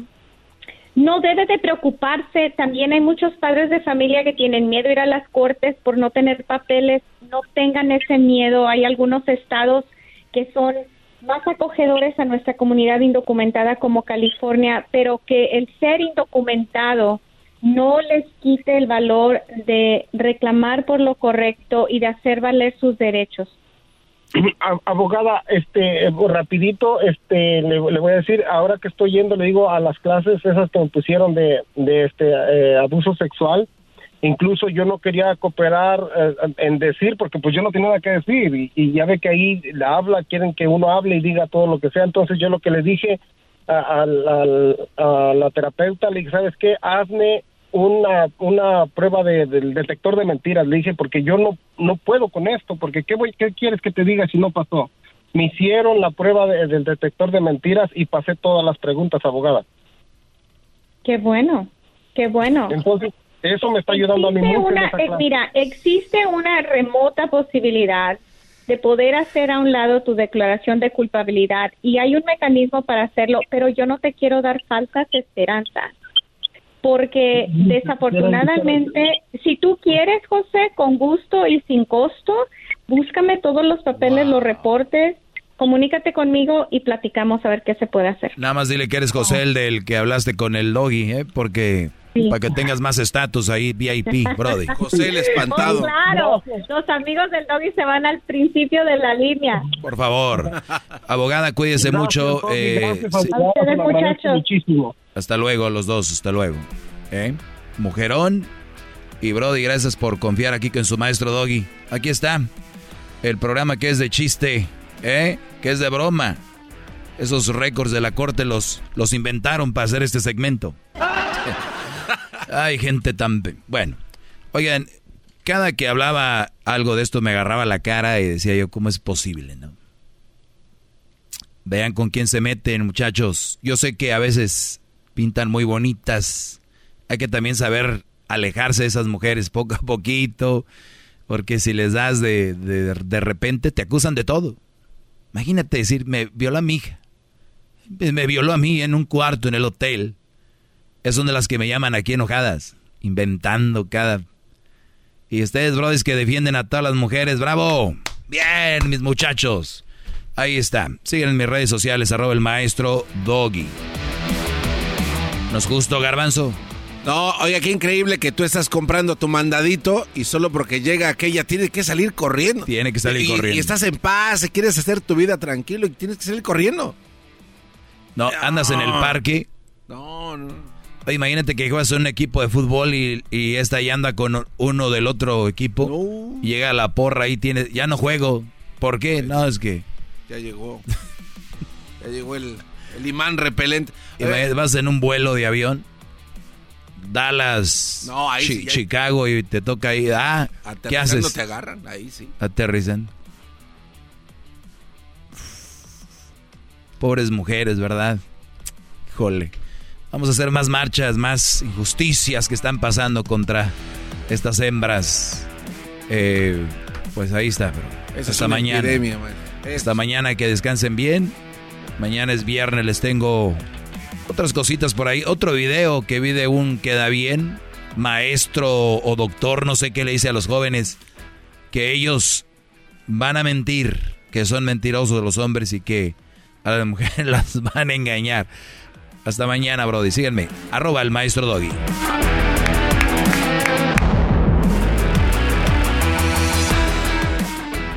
Es el podcast más chido. Yo con ello me río. Erazno y la Chokolata. Cuando quiera puedo escuchar. Bueno, gracias. Es jueves y ya estamos en el 1 de julio. ¿Es el 1 de julio o el primero? Es 1, maestro. Usted no lo enseñó, tampoco. Claro, a ver, ¿por qué? Porque está mal dicho decir primero. ¿Por qué? La numeración continua no es la... Y luego va a decir el segundo, el tercero, el cuarto. Y luego ya después cuando no saben dicen, ah, ya estamos a 13. Sí. ¿No era decimotercero? No, 13 y luego al 14 y 12. No, ¿sabes qué? Sí, mejor así nomás. Bueno, muchachos, me preguntan acá, mi novia ya no confía en mí, debo tratar de recuperarlo, de ver, ya lo había hecho. Maestro Doggy, ¿qué es el tiempo ideal para empezar a salir con una mujer después de una ruptura? Pues todos tenemos diferentes tiempos. Lo único que sí te puedo decir es que acabes de salir en una relación y ya estás pensando en entrar en otra. No hay tiempo para ti, no hay momentos para ti. Y yo les voy a decir, pero yo creo que con el tiempo lo van a ir entendiendo. Ahorita soy muy marihuano el decir, paséate, consiéntete, regálate cosas. Cuando compren algo, denle un valor a la cosa que compran. O sea, ya sea un celular, una pluma, una libreta para apuntes, una membresía al gimnasio. No le digan, me apunté al gimnasio. De verdad, y se los digo en buena onda. Piensen así. Güey, véanse en el espejo. Te acabo de comprar una pinche membresía, cabrón. Ponte trucha, te la regalo. Cuando vayan a comer... Si creen en alguien, decir gracias, toma, Doggy, tu pinche plato de comida, ¿ok?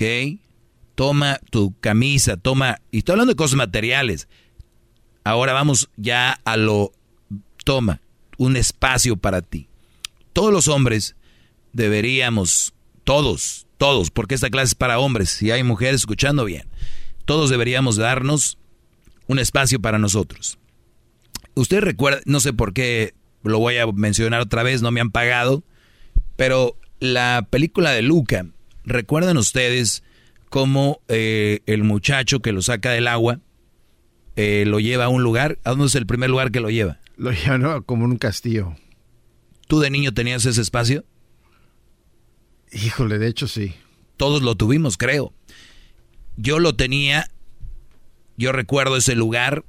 Era una de las casas que estaban como medias deshabitadas. Uh-huh. Y había un tipo de entrada y ahí me ponía, me llevaba recuerdo que tenía una libreta. O sea, a lo que yo voy Muchos niños lo están haciendo, muchos niños lo saben. Hay unos que tienen el tree house, donde suben a la casa y tienen sus espacios, ¿no? Ahora ya de grande tal vez tengas tu cuarto, es tu espacio. Hay personas que manejan, escuchan música, les gusta escuchar. Yo me he tocado ir en el freeway y hay gente que va con todo el flow. Uh-huh. Y esto, qué chingón, ¿no? Hagan eso. ¿Por qué? Porque eso es lo que te va a dar para abrir más tu mente. Es como ir al gimnasio, hacer ejercicio, te entra oxígeno y empiezas a pensar mejor. Piensas mejor, estás mejor mentalmente, tomas mejores decisiones. Esa es una ley, así va a pasar. Y no tienes ni siquiera que estar 100% bien o estar pasando por algo fregón para estar bien. Eso yo se los aseguro. Entonces, acabas de salir de una relación, compadre, ¿cuál es la puta prisa? ¿Cuál es la prisa? De verdad, muchachos. Pero como les digo, uno va empezando agarrando sabiduría y dices tú, qué chingón. Un día váyanse a una barra, solos. Va a llegar alguien ahí, puedes platicar. Piérdanle. A los que me dicen, maestro, ¿cómo empiezo a perder el miedo para ligar muchachas? ¿Así? Váyanse a una barra, platiquen con un señor, un viejito ahí, quien esté ahí. ¿De dónde eres? No, de tal. Y si hay gente que no le gusta, ya uno sabe, ¿no? O a veces que, bien, yo soy de... ¿Y tú? Bien. ¿Qué es lo que más tomas aquí? No, pues tomo esto. Y ahí, ¿no? O igual solo, que quieras estar ahí. Eso es bueno. Al parque, llévate una colcha, te tiras volteando para arriba. Que escuches el cantar de los pajarillos. Cazador de atardeceres. Es ustedes. Ya ibas, Garbanzo. Esas pinches fotografías. Cazador de atardeceres. Qué mamada, maestro. El otro día capté una atardecer. No mames, no venga con sus pinches fotos. Te la voy a enseñar, Garbanzo. No, cazador de atardeceres. Bueno, yo vi que alguien andaba en una bicicleta. Ah, está chingón eso. Saliendo aquí. Es una bonita postal, ¿eh? Sí, está muy cabrón. A ver. Oiga, maestro. Oh. A ver, ¿qué voy a llorar? El otro día vi que alguien andaba en bicicleta y ¿qué? Termine. Pues tú, Garbanzo, ahí andabas también tomando fotos de atardecer, no te hagas güey. Sí. Oiga, maestro. Bueno, el punto aquí es que dense su tiempo. No hay un tiempo, 2 semanas, 3 días, 4 días. Pues sí les digo, date tiempo para ti. Mi pregunta es, antes de empezar una relación, crea algo. Haz algo diferente. ¿Por qué no visitan a sus tías, a sus tíos, o les echan una llamada? Porque son muy cabrones para postear cosas cuando se muere la tía. Ay, se murió mi tía. Yo me acuerdo, güey, nunca la pelaban a la señora, al señor, todo guango, nunca fueron ni a llevarle un vasito de agua. Ah, mi tío se murió, mi tío Pepe. Y mi tío Pepe falleció. Y ahí escriben cartas. Es un dolor el día de hoy que mi tío Pepe, mis huevos, nunca pelaron al tío Pepe. Quieren... Ahí es donde, llámenles, todos tenemos, casi todos, primos, hermanos, primas, tías, excompañeros del trabajo. Ahí están los teléfonos, yo les aseguro. Ahí le vas a poner Perlita, trabajo, Ernesto, trabajo, Rodrigo. Ya, ¿qué onda, güey? ¿Cómo está? No, nomás llamaba para saludar, punto, vámonos, ¿no? A buscar viejas en chinga y andan. Tengo una pregunta al respecto de este tema, maestro. Y usted me dice si es una pendejada o no, como está acostumbrado a hacer. De una vez. Invito también aquí a este par. No quieres repartir. Siempre. Oiga, la pregunta de este güey sí está muy... se me hace muy pinche pendeja, la verdad. Y déjale digo por qué. ¿La qué? La pregunta de este vato. ¿Cuál? Que después de una ruptura, que no mame. Maestro, y digo con razón de conocimiento porque yo he estado enamorado. Y cuando yo troné con mi vieja, en ningún momento me dieron ganas de ir a salir a buscar otra vieja. Pero no, todos somos diferentes. No, pero permítame. Y a eso voy, y es la pregunta para usted, que es el chinguetas de este pinche show. Usted es el cabrón. ¿Por qué usted va al aire? No, pues hay que ponerle sabor porque... Hablas como Edwin. No, usted es el chinguetas. Entonces, se va al aire porque se le escapa por el diente. A ver, maestro, cuando una persona está... Cuando una persona, maestro... Que no te distraigan... No, es que nunca habla el pendejo. Al tigre que no lo distraigan los gatos. Tienes razón, pinche gatito. Oiga, maestro, tu nivel de enamoramiento demuestra... El motor. Váyanse a la chingada, ya no lo voy a aportar a ese pinche programa. Y era buena mi pregunta, ¿eh? Ay, sí. A ver, maestro, el nivel de enamoramiento en el que está de la vieja con la que tronó es el nivel de tiempo que tiene que esperar, sin saberlo, hasta que empiece a buscar una vieja. Quiero decir que si a los 4 meses... Tenía razón, es una pendejada. Muchachos, hasta el próximo tiempo extra. Cuídense, síganme en @elmaestrodoggy en las redes sociales. Sigan mi canal de YouTube, El Maestro Doggy. Prenda la campanita, póngale a suscribirse. Garbanzo, haz tu propio programa tú solo. Y tú, Diablito, cállate, deja de estar comiendo.